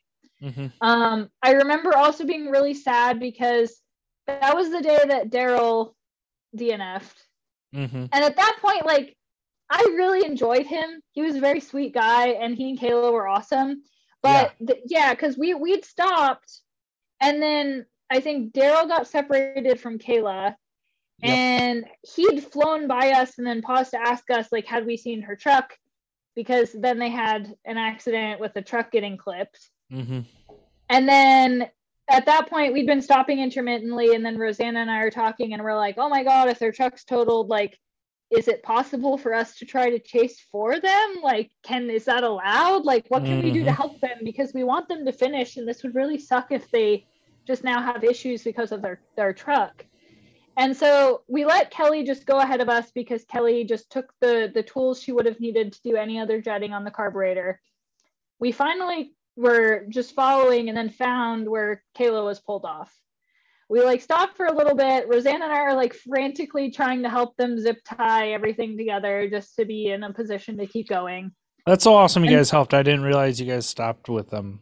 Like thumbs up. I I felt so bad for them because they were both so so sweet and it was just like such a shitty circumstance because like you don't expect the freaking chase to be the thing that might take you out hmm on a day like that.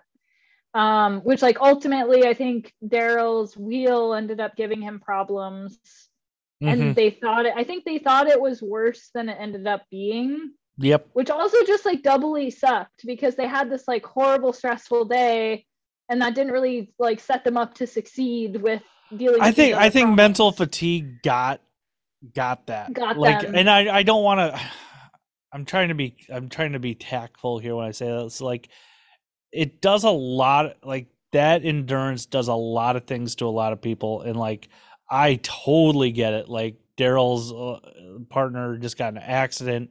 Um he'd been doing a lot of riding and like he was very cautious about the wheel and everything had happened like i i get it like i th- think between mentally was taxed and the wheel sent them over the edge, if you will, in a metaphorical state. Well, yeah, and then you're just it's like you're so exhausted because you've been doing this now for like 6 to 7 days and it's just like, Mhm. oh, okay, cool, like this is just the icing on the cake that this had to happen. So it just it really sucked because I know that, that was the day that they DNF'd and at that point like we'd all kind of more casually chatted and like you said like bonded in Yellowstone. So it was like, oh, like this this really sucks. Like Mhm. they were cool and they were they were doing the thing um but yeah so kelly started started out and then i ended up switching that day because i was like oh you know we're, we're getting into idaho. This is the idaho part of the ride. Like i really want to be able to do this. And oh my god that was that horrible 40 mile an hour headwind. That was such a weird like the that day and probably the last day was like the terrain differences was insane cuz like that day felt like 4 days. Like because we had those mountains, we had the valleys we were running through and then Yeah. we got into like this weird desert area and like the freaking 40 mile an hour headwinds like that made like oh yeah how was how was that part Yeah, so that was absolutely nuts. And I was writing it in because that was basically you got through Idaho Falls and then you Mhm. just had these endless plains getting out to Arco. yeah And then the wind just got really bad. This is also the point, and this is what I said about like, I feel like a lot of the times where the bike really started acting up coincided with when I was riding it. so our Petcock fell out of our gas tank hmm this day. So I remember there was a point where it was kind of leaking and we were keeping an eye on it. And then we like pulled over and tried fixing stuff. And we're like, okay, like this will probably like get us through. Like we just need to get to the place and then we can actually like patch it and fix Mhm. it. And then I remember I got things started. Also, we had a point where we were on the side of the road trying to patch together the gas tank some random guy like pulled over and it's like, oh, you know, there's a guy that works on small engines, like his shop's down the road. And we're just like, we're good. Like we we have the whole garage in the back of Yeah. the Hertz stand right now. yeah Um, and then this older couple, we we stopped fiddling with the gas tank kind of near their house, and then they were trying to talk to us as well. And that's like the other thing is there are all these like random people that Mhm. encounter all of these mopeds, and they want to talk to you, and you don't want to be rude to the people because like. I, I'm at least cognizant that like mopeds are kind of fucking annoying sometimes. So like I want to have the good PR with the people when we can Mhm. spread the good gospel, if you will. Mhm. Um, and so you're just like stressed because you're trying to get going and you don't want to stop and keep talking to these people. yeah Uh, but yeah, this older couple was trying to chat with us as they were getting ready to go on their way as well. And obviously, it's like we're three girls that are like stopping to fix stuff on the side of the road too. So then there's that oddity as well. and we're out in the middle Um, of nowhere and like you got these old ranch hands like hey, a bunch of girls can't do this brr, brr, brr. it's like yeah, you need you need help, and we're Yeah. like, leave us alone. We're Yeah. trying to fix our moped. Yeah. yeah yeah um yeah i mean to that point being from the pacific northwest like it i i think that it does like for the most part people out there do genuinely try to be really friendly and helpful Mhm. and so i think that realistically that would have been like one of the not most like one of the better places to really like break down and actually need help Mhm. and I think like on the last day with um see you soon getting help from literally just randos in the area, like Yeah. testament of Pacific Northwest people being super sweet. you know what in Um, my experience granted i'm a white male and i know this Yes. in all my life that that like- being the caveat. that being the caveat that's rural people in general Mhm. or uh, again being the caveat of white male i know i have a lot of things in my favor with that like we had some guy outside in south dakota like offering to like who i got all the tools you need in my truck i used to work on ct7 or Mhm. trail 70s and like the guys helping colby getting the trailer back on getting the uh camper back on the hitch like throughout bakers we found a lot of people that were generally kind as with see you soon and yourself like so i mean i think that's people in general like if you're nice to Mhm. them like the for the most part are pretty respectful back. Granted, I ran into some assholes uh, Yeah. going into Arco, like they were not very happy to see a moped and they flicked me off and told me to fuck off. So Well, and then too. also out there, people all just got. I think the one problem was that people did get kind of impatient with the bikes, particularly on those long straight roads where they would go really fast. Because then they'd roll up and they'd just be like, "Why is everyone going so slow?" And then they'd pass you really close. Mhm. And if you're in the chase, you're like, "Oh my god, you're gonna hit my rider that's in front of me!" Like, chill out. No, fuck that. I love that shit. I try to suck a draft off those people. you were going fast enough that you could draft. Uh, Well, there's a there's a Um, no there's a hole there's a gap like you can get in that little bubble for a few seconds. Um, yeah. So, So, anyway, uh, leaving Idaho Falls, heading out towards Arco. That was when I was riding the bike. We tr- the petcock started to leak. We fixed it. We thought it was fixed. And then there was a, a moment where I got kind of ahead of Kelly and Rosanna. The bike was running okay. And then I just looked down and gasoline is pouring like Oh. all over me and all over the moped. And then I just like hit the brakes really fast Yeah. and I pull over and I just sit there with my finger plugging the bottom of the the petcock, waiting for Kelly and Rosanna to try to not let all of our gas fall out. They catch up and we're like, okay, what do we do here? And we went back and forth about like, well, could we try to like JB Weld? Like, is there anything else we can do? And then ultimately it was like, uh, okay, you know what? Like, I just had a conversation with Bridget the day before about like how many strikes before a part is considered out and you're just not fixing it anymore because Mhm.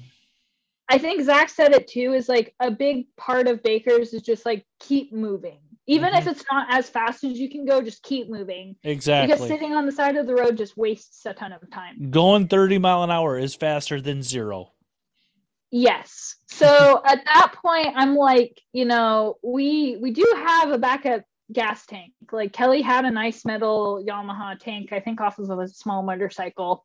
hmm So at that point, we bust out the ratchet strap. We cut up the EVA foam floor mats that we brought from Schittsburg, and we slap this gas tank on and take the broken one, like having taken the broken one off, Dude, drain all the gas into the new one. very was- MacGyver of you with the foam padding. I love it. I wish we took more pictures of it. And if other bakers people have pictures of that, I would love them because it was just it it looked so weird with the like black with the flames on the gas tank and then just the giant ratchet straps sandwiching with foam floor cushions all over everything. So we slapped that on and then just continued on our merry way. Got through Idaho, the rest of Idaho Falls and out into Arco, um, passed through Arco. And then that was just like the continuous plains of death with 40 mile an hour headwinds that I was riding on. It's And great. I just like it was this was like the kind of the thing I wasn't expecting with like really technical riding because I was I mean we'd seen some of it with like the dirt roads and the mountains and stuff but this was just something else because I'm I'm used to riding in the city I've never ridden with headwind like that Nobody did. And- like, and I, I've ridden out in the country. I've never experienced headwind like that. and I just feel like it's really hard because your entire body is just like locked up like trying to keep the moped under control because like and I and I didn't appreciate this part until later because actually after Baker's I got a motorcycle permit and now have a big bike.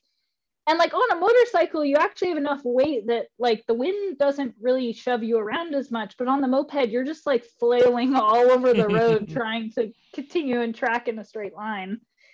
And then cars pass you or like the big trucks that are out there and you just get pushed all over hmm so it was a big struggle for us um or at least for me specifically riding like that was super tiring and just kind of stressful because the wind is just like beating you down like every you know mile that you go and then i also feel like every day of bakers like what was your experience with like the last hour of every day because i just feel like the last hour always feels like it's an eternity I, you know what?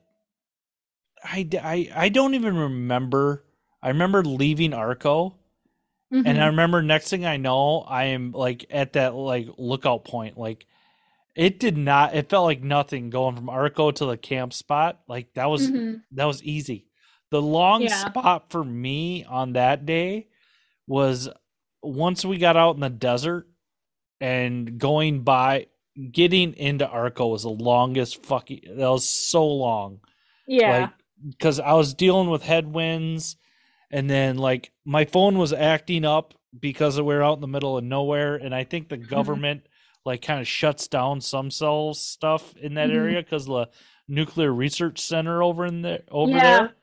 So I Yeah. think some things are like shut down there and like I just I remember yeah, I was bored. I've never been so bored on a moped in my life. Like I if I could knowingly fall asleep and not crash, I probably would have took a nap. Like I That's remember just, bold of you. no, like I was so tired. Like I'm just like, uh, I've never wanted to sleep on a moped so bad in my life. Like I was so bored. And like when I say bored, like no, I wasn't bored. I was having fun. I was riding a moped, but I was nappy. Like Mhm. but yeah, that was once we got into the high deserts of Utah, like that was the only boring part of Utah was by the nuclear research. I know you mean. It was just straight Yeah. road and not much to see. Like there was no beautiful scenery to check out. I think that like that stretch and then also Wyoming was just like, okay, like this is just a long straight road. There's nothing happening here. There's just grass. There's nothing to look at. Good luck. Oregon. Like I had a lot of that in Oregon. yes, that is also true. um but yeah so i guess to finish out that day we were fighting our way into arco and then got to the like world. So craters of the moon was sick. That was like probably my favorite spot that we slept at. You Because you just- science nerd. well you just roll up and you go from these like rolling plains of grass to just like these large crater moon rocks everywhere and this black sand everywhere. And it was really beautiful as well because there's just those fields with all of those tiny pink flowers like i think that was the coolest place that we slept at during bakers um and at I that know, point we- Yellowstone was pretty rad. like I don't it know. was cool, but this is just like super unique. And for me, being from Oh, the to- northern part of Idaho, I I didn't know that existed in Mm-hmm. Idaho, so that was crazy to see. See, I've never been to the northern part, so like that's all Idaho ever has been is like deserty, sandy, and like but like our little trip all together, did you make the climb up that hill? Like see you soon. Like a bunch of us went up, like went walking. You guys were still far I'm sorry. Yeah, we like we finally caught up to you guys, and then we were like, oh, we're gonna go see these cool caves and stuff. And then we like rolled out. We got a teeny little bit of cell service, and I think Mars called Kelly and was like, hey, we're going into town and we're eating at this pickle place, and we're like, no, like we just got out here and we were trying to go to the cave, but everyone was leaving. Yeah. So then at that point, we're like, all right, you know what? We've been struggling with this stuff today.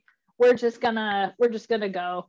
And Mhm. so we caught up to you guys and then went to that tiny restaurant where I think all of the locals were like, What what are you people? Like what are you Dude, the good old boys there were not impressed with us. No, and and that's like the weird thing too, because like most of those people, like the randos on the side of the road, are super nice, but those Yeah. people were just kind of like, "This is not what we want our town to turn into. Like, why are Yep. you here?" Yep. And like yeah, that was that was a trip. Um so leaving Arco, what did you guys have to work on your bike that night at all? Uh, so we patched up the gas tank, and then we planned to sw- we switched it on the next morning. Okay. But other than that, it was like pretty mild. Um, and then the next day, I think I think Rosanna did a lot of I think Kelly might have started and then Rosanna finished, but um or or vice versa.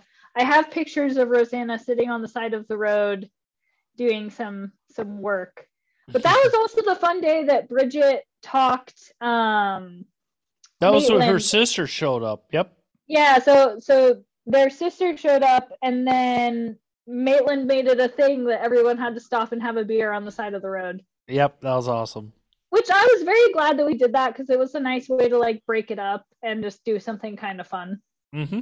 Definitely. Um so yeah, so we did that, did our little stop, had some intermittent problems, but that was a really short day because then we just ended up was that like 150 miles? Like it, It was really it was a long day for me because I stuck a kit that day, and it was just like, yeah, I did my roadside change. Um, yeah. it was, yeah, it was um, it was a shortish day. I think it was 150, 160 somewhere in there.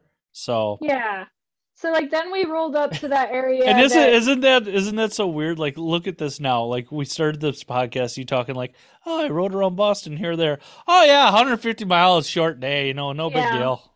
Well, that's the other thing too is like after Baker's when you do rides and then people will be like, "Oh, this is a long ride." And we're like, "This is like 40 miles. What are you talking about?" Yeah. Like I've yeah, I, worse. Baker's has really um changed my perspective on a lot of things in life and in mopeds. So like it's Mhm. yeah. Um so you guys took off uh you went into black what was that the yeah, we went into Black Sands that day. Yeah, the the campground. There was no Black that- Sands people. There's no Black Yes, Sands. It was disappointing. The previous campground in Craters of the Moon should have been named Black Sands because that's what was there. mm-hmm. Um, but yeah, this this campground, it was, you know, kind of not that great, but you know, they they were super accommodating for the fact that we definitely all showed up there without a reservation. mm-hmm. Um, and then also that was fun because I think you know, uh, Rigsby had brought an air mattress and then filled that up, and then we did a float out on the little like lake that was there, which I appreciated because I have an irrational fear of fish, and so I do not like being in the water. But I just got to float on the water, and then Zach and Bridget uh, were taking turns kind of paddling us around, and Rosanna was taking turns paddling us around until it ended really abruptly when Cowboy deflated the air mattress, Okay. and then it's let, let me um let me clue you in or not clue let me tell you a little side story about that whole deal when i rolled in so we Mhm. came in um we had kind of a bad day like it was a little rough um for the team and like found out colby found out no dogs. And like so that kind of got him upset a little bit. And like i had to kind of prep colby for that. And i'm still kind of getting my wits about me. I just rebuilt a cylinder on the side of the road blah blah blah. And Mhm. that was when the owner's wife was allowing us to know the no dog rules and looked directly at you and your sw- in your swimsuit. And this is a family establishment. If you're going in la bar you're going to have to cover up. And she's looking at me when i'm like what the fuck?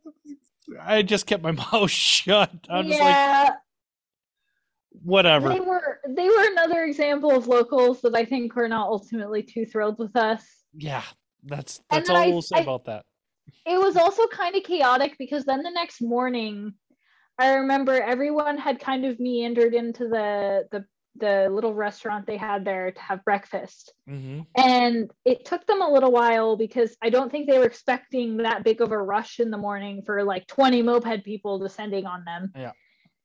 and it was I thought it was going to be a buffet thing because, like, they had Nope. buff- like they totally had like buffet warmers also like there. Like, I'm like, Mhm. what the fuck? Okay, yeah. yeah And my when I- experiences with the locals was not. Um, this is your story. Like, Yeah. Yeah, I I would leave that to you because there's definitely a reputation that you know, as you said, like I think it is what it is.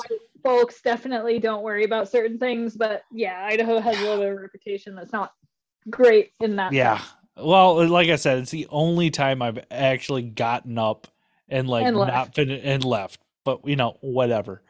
Yeah. Um, so that was taking off that not great. that night though it was great um jack and jesse from two smokes came down from idaho falls i believe Caldwell. caldwell Yeah, Caldwell. love those Um, two good people Yeah, it was crazy. I was really happy to see that there were like legit moped people in Idaho, and it was Mhm. like really cool to meet them and chat with them. They were really sweet. I'm glad that they they dropped by yeah and gave us. They had super cool. Um, they had premium stickers. Yeah. with their like carburetor that said choke me and then like the spark plugs that were glittery and and their logo stickers like they had a, a good collection of merch to share Yeah. with us all Good people um brought me water. It was great. yeah so that overall was i think oh, oh what i was saying was they didn't expect so many people to descend on us on them for the breakfast Mhm. And then there was a moment where I remember looking up and I was like, well, Maitland, like, if we're all here, can we just postpone the start from 10 a.m.? And he's like, no, you guys are starting at 10. And That's just come back so and Maitland. And I was like, F, like, okay. And so then I I started us out leaving there that day. Yeah. And Kelly and Rosanna had like scrambled back and I because I just like had to walk away from my food because it was just coming out at like 9:50 and I needed to go get on the bike.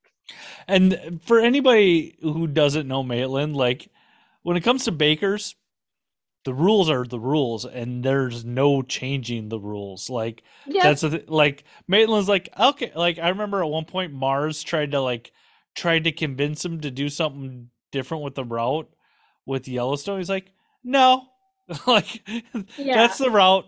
This is what it is. Okay. Yep. I mean, people have to suffer a little bit for Yeah. entertainment. I mean, I guess you wonder in that sense, like, how much of it is like, you know, for the game maker, right? I- like, you sort think of think it- of it as like the Hunger Games in a Yep. sense. Like, this is entertaining for Maitland. It is because he's. I think this was the first year he didn't ride at all. Like in Mhm. previous years, he had rode, and like this year, he was just the the puppet master, if you will. He's like, no, I'm gonna watch you guys be in pain, and like, yeah. so I think he got a new sense of pleasure out of that. Um, but taking off, uh, how was that for you in the morning? Because you had to jump on the bike right away. Yeah, so like I jumped on, I skipped breakfast. I think that wasn't like terrible ultimately because I think we had to take it um so that day okay, so it wasn't terrible, but the thing I'll preface is that we were running the TM24 and the thing was was that there was just like a very slim band in the throttle Mhm. where you would find it and it would run really well. You had Just to ride because- on the needle on the clip, basically. like right right one spot that was it it would it struggled thereafter so i think there was a point there where i was riding i rode for a really long time and got kind of separated from kelly and Rosanna at one point i got kind of nervous because i was like oh like where'd they go did the chase break down okay i'm running on my own gps we're just gonna go you guys got a different route than everybody else. Like this is the day you guys ended up getting a little shortcut on us, which is awesome. Well, yeah, because there was the north south option, and I think everybody initially was thinking that the top road would be fully full stop, not passable because of wildfires in Oregon. Yep. And then I ended up getting routed north because I guess it was fine. And I know Chad Burke also ended up going that way as well because there was a point where I was riding for a really long time. And thankfully, so the one nice thing about our gas tank, even though we fought with the petcock a little bit, it's this like massive, like 3.7 gallon, like semi clear red tank. Mm-hmm. So I could just look and see like where our gas was. And so I was riding for, you know, more than half of the day that day, got kind of separated from them, and then knew I was going to need to gas up at some point. And then Chad showed up because I think Chad had had issues that day. Chad had And a lot of point- issues that day. Yeah, yeah. Well, it was kind of a novelty because we were used to sort of being in the back at that point. And then I was like, oh, wait, there's another person. Like, I actually have to keep going so I can beat this other person. And then, of course, Chad Burke drafted me and passed me and then ended up, you know, making his merry way ahead because uh, I had that like slim band of good throttle and he got past me and then I got pushed because of wind from a semi and I lost my good band of throttle. Mm. And then at that point I was like, F, like we're just gonna refill with gas, it's fine. Mhm. So we stopped and I think we did a switch out at that point and then you know, Rosanna was a champ as well with again like more technical riding and being able to find that needle position thereafter. Mhm. Um, and then we ended up at the the two little hotels. I think that was in Bend, technically. Bend and Haines, and how they were. I'm still going to complain about this Bend and Haines. You guys have no right to charge those rates for hotels in their ship pot towns. Like, yeah, hundred. God, that still chaps my ass. It chaps me because I didn't get to sleep in either in my hotel. So, but whatever. Uh, well, that was also uh, Zach and I finally made it over to one of the hotels because at that point, like uh, later that night, I remember Mars, Cowboy, and Fred were like scrambling to work on their bike, but Zach and I got over there and went to go up to one of the rooms, and we just pulled up behind. And Team Meat's bike and your bike, I think, had been locked together. Yep. And one of them had fallen over. Yep, and I'm pretty sure it was Team like, Meats. Yeah, yeah. Thanks, yeah, Mars. it was team. It was probably Team Meats, but yeah. uh, they didn't have I a kickstand. Well, Zach and I like were calling Mars and Fred because we found these bikes just like in a heap on the ground, mm. and then we're like mm. trying to stand them back up. And Team Meat's bike was heavy as hell to try mm-hmm. to like heave up. And then we're just kind of like awkwardly propping them because we're like, they're going to fall over again. They need to bring their kickstand. So we called, and then thankfully Mars and Fred rolled up, and then actually, you know, had their pipe and the the wooden kickstand. So that yeah, guys, why didn't you do the first time? Um, yeah. yeah.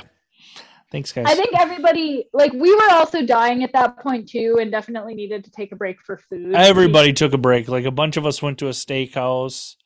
Everybody, um, like, kind of split out and took a little bit of a breather, I think, at that point as well. Mm-hmm and then I think the rest of the night it was like you, Team Meat, and uh, Urban Decay were working on bikes in the back of that hotel parking lot. So much, like I, yeah, and everybody's heard this from me a thousand times, but I don't care. It's my podcast, so yeah, I um put a new final drive in. I put a new piston in. Um, had to break it in. Team Meat was still struggling with their bike because uh, they weren't finding the performance they wanted. Did you guys? Did you guys on Never DNF? Did you have to do anything that night? At that point, we were just like, this carburetor is like not really cooperating, but this is the only one that we have, so we're gonna make it work. So mm-hmm. I think we tried just a teeny bit of jetting and then just left it alone. And because, saged, you saged the bikes, or and, Kelly and Rosanna did drive. Rosanna, that's who it was. And yep. saged the bike for us. Yeah. Um, to try to dispel and and bring us good luck for the last 271 miles that were left on the last day. That was such a long. Uh, that was a shit. You know what? I'll say it. The last day felt kind of short. Yeah. By because, that point. Yeah, like because we had just rode how 280 mile. We that was kind of a long run. Like yeah, like between 230 and 280 so like yeah, because mm-hmm. I remember Mars wanting to break this day up. Like he, yeah. And in the initial plan, Mars was like, "Yeah, I tried to get him break it up." It was like, and that's fine. I'm glad we had more bone crushing days. Mm-hmm. Um. Yeah. So it it was rough, and then we knew we had that last bit left, and then we just decided to leave it alone. And then it was nice because I think at that point, um, I think that night uh never dnf sort of did split a little bit. So kelly had a room to herself to chill out. Rosanna went with cowboy. I went with urban decay. Um and then it was funny because rosanna and i ended up in the hotel pool. We walked up right at like 9.55 like right before they were closing it. And then the hotel like lady that was there was like all right like i'll let you guys stay. So she ended up letting us stay until like 10.30 that's and it was really nice because then we just got a chance to like sit in a hot tub and chill out for a little while. I put my feet in that hot tub for a while. Uh, I think right after dinner. Uh, yeah. so good. So then, then there's the occurrence of that night, which I don't think very many people realized. So at that point, Urban Decay had realized that their bike, their back wheel was starting to break spokes, and so mm-hmm. they wanted to respoke that tire. So somehow I managed to sleep through them using a hair dryer and a bunch of other tools to take their back wheel apart and respoke the whole wheel. Because like I I went to the hot tub And then I went up, I took a shower, and I just passed out because I was exhausted. But they all came yeah. up later and did all of that until like three in the morning, and I just mm-hmm. didn't wake up. I was just dead to the world. Um, and then Sam, Zach, and Nova got giggles out of it the next day because they're like, "We just don't understand how it didn't disturb you while we were doing this." Because you had been on a moped for like Forever. eight days at this point. Like, yeah, yeah. So you know, I got my sleep. Everybody got their shit together and then we had that last day. Mm-hmm. And that last day, I had opportunities to ride the moped, but I was just kind of like, I'm good. Like, I'm okay sitting back at this point and just bringing us home. Mm-hmm. Um, so and Kelly that's kind of apropos that like those two finished the day out because they were the first two riders. Like mm-hmm. day one, they're the first two, and they're the last two. So like, it all kind of full circle. full circle. Yep. Yeah. Exactly. So Kelly started us off that day. And then I think we still we were having that issue of still having only a little band in the throttle where the bike mm-hmm. would run really well. And then that gets really freaking tiring to hold for most of the day. Mm-hmm. So um the day previous to that, I think Rosanna had done a lot to finish us off coming into that tiny town. And then Rosanna ended up finishing off that last day. Initially, we were thinking that Kelly would finish because Kelly started us off Kelly's bike, like full, full circle. Mm-hmm. But Kelly started that day, and then it was just a really long day, and we were trying to get the throttle to cooperate. Had the really pretty views of uh Mount Rainier. Was it Rainier? I thought it was Hood.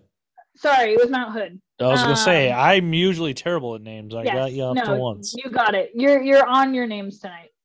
um, yeah, Rainier is further north, but uh, yeah. So had the beautiful view of Mount Hood, and then also there was that period of time. I don't know if you were. I don't think you were far enough back to deal with it, but there was definitely that was the only day that we started to have a bit of rain. Oh yeah, I remember. I remember looking like it was to my left rear, and like I was running. Like I'm like, fuck yeah. this. Like, yeah, like I was terrified. And I got yeah. a sprinkler too. Like uh, when I say a sprinkler too, I literally mean a sprinkler too. So So we had like tried to keep stops very minimal that day because that rain was rolling in and that would have been some whole other crap to deal with mm. at that mm. point. Mm-hmm. Um, I think we made a couple of little incidental stops just to check on things. And other than that, like Kelly took us a fair distance and then Rosanna switched in and Rosanna brought us home. Um, found that like perfect little spot in.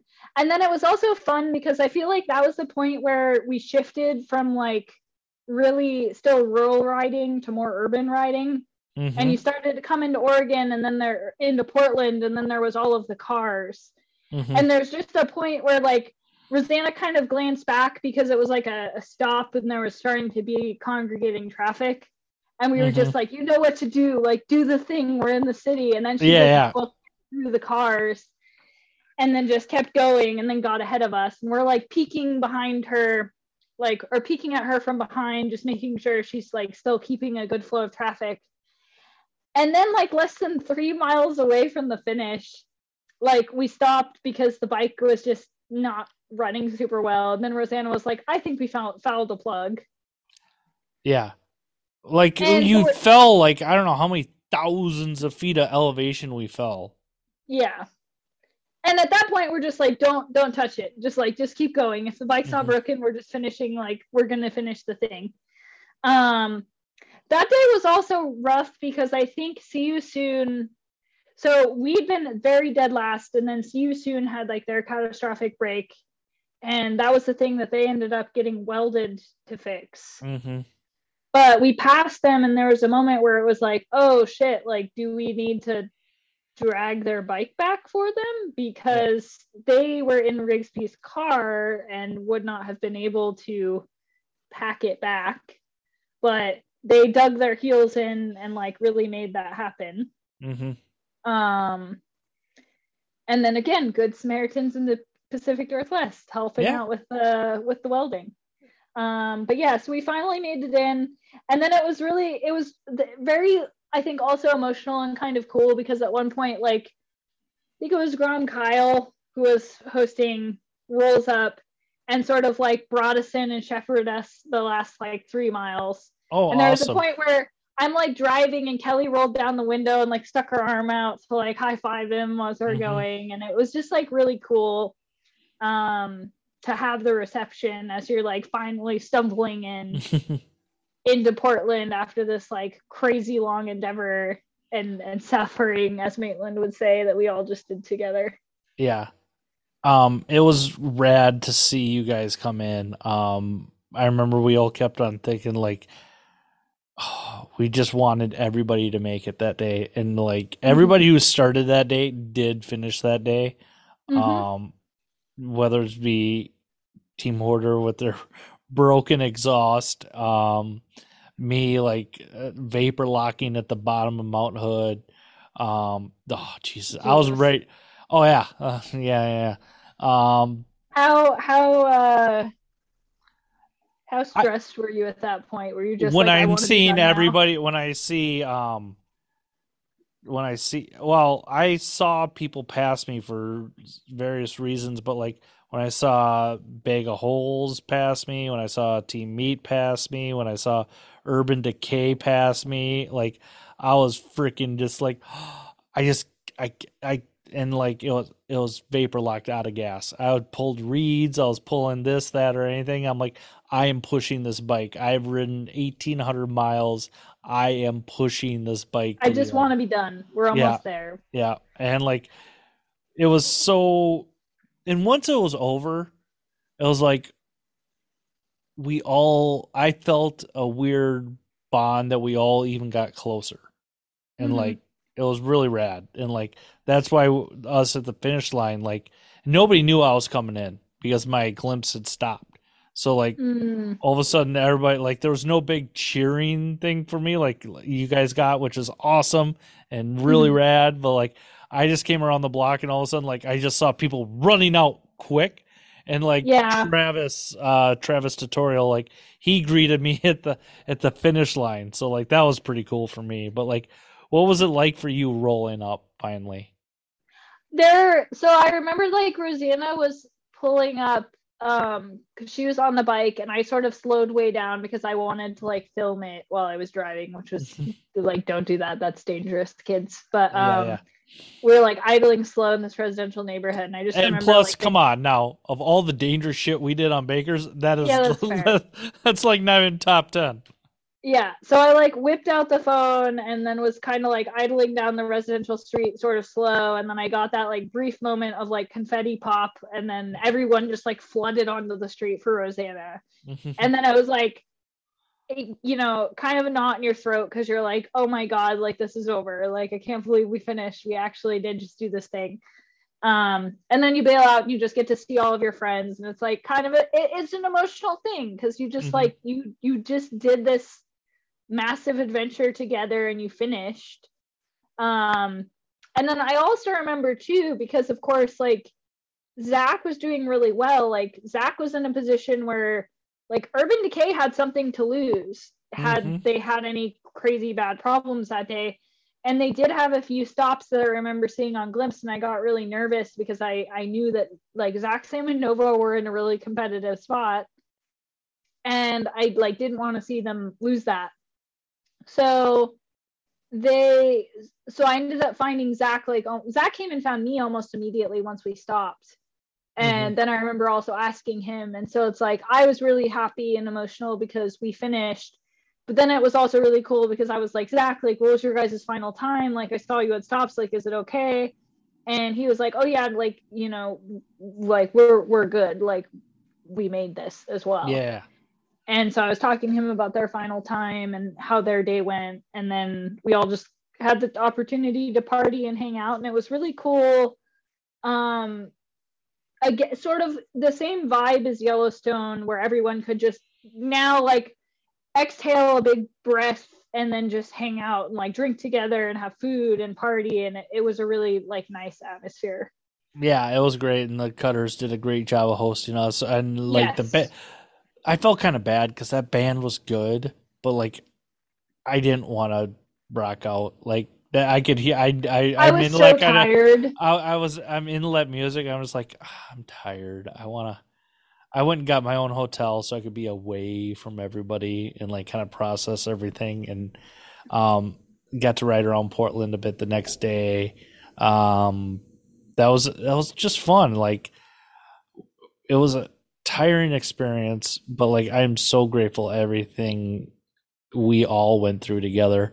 Um and now you're talking like how you you fell in love even more with mopeds now because of it after after a little reflection it sounds like Yeah, like because I think it was really gratifying having the opportunity to like do all of this troubleshooting like yes in a very stressful and intensive way but you really get to see the products of like what can happen when you make these changes and the bike runs well mm-hmm.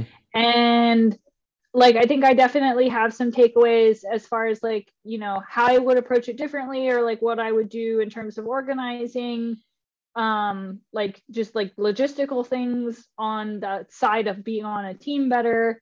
But yeah like uh, so i ended up since bakers. I actually i'm now at net three mopeds.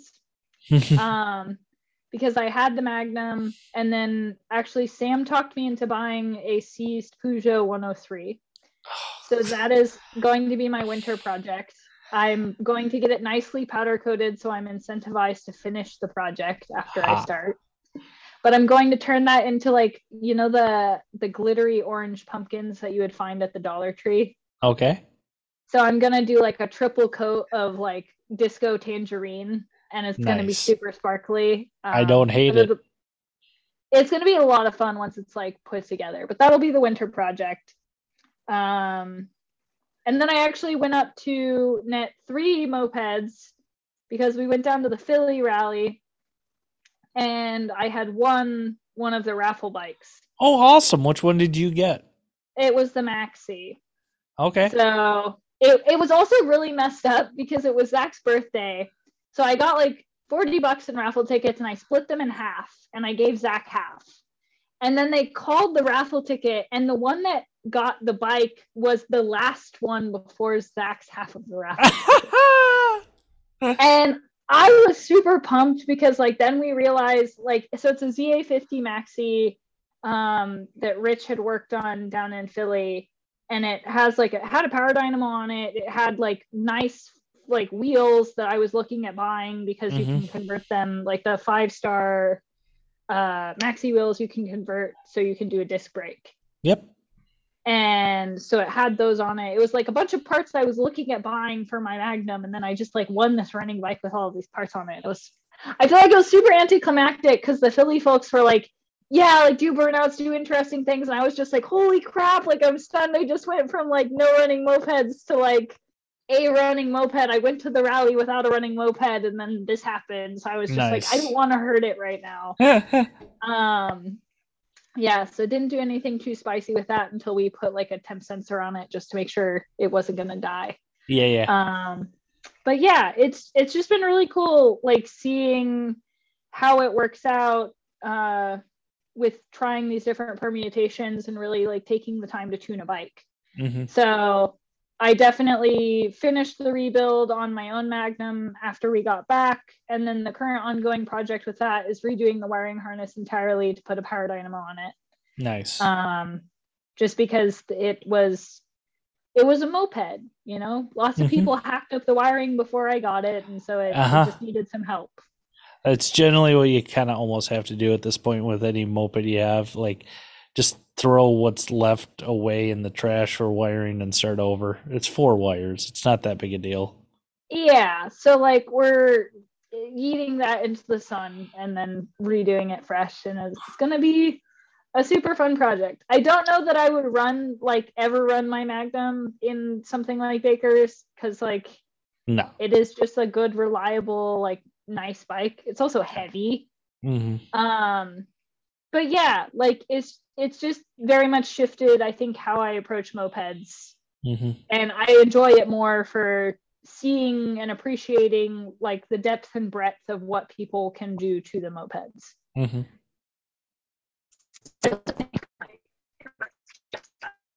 and you got old glitchy there now. So I think, uh oh, I can't hear Sierra anymore. So we, you know what?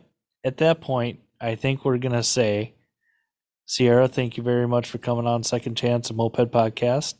Um, it's been awesome getting to know you even more. And don't forget, mopeds are dumb. Thanks, Sierra.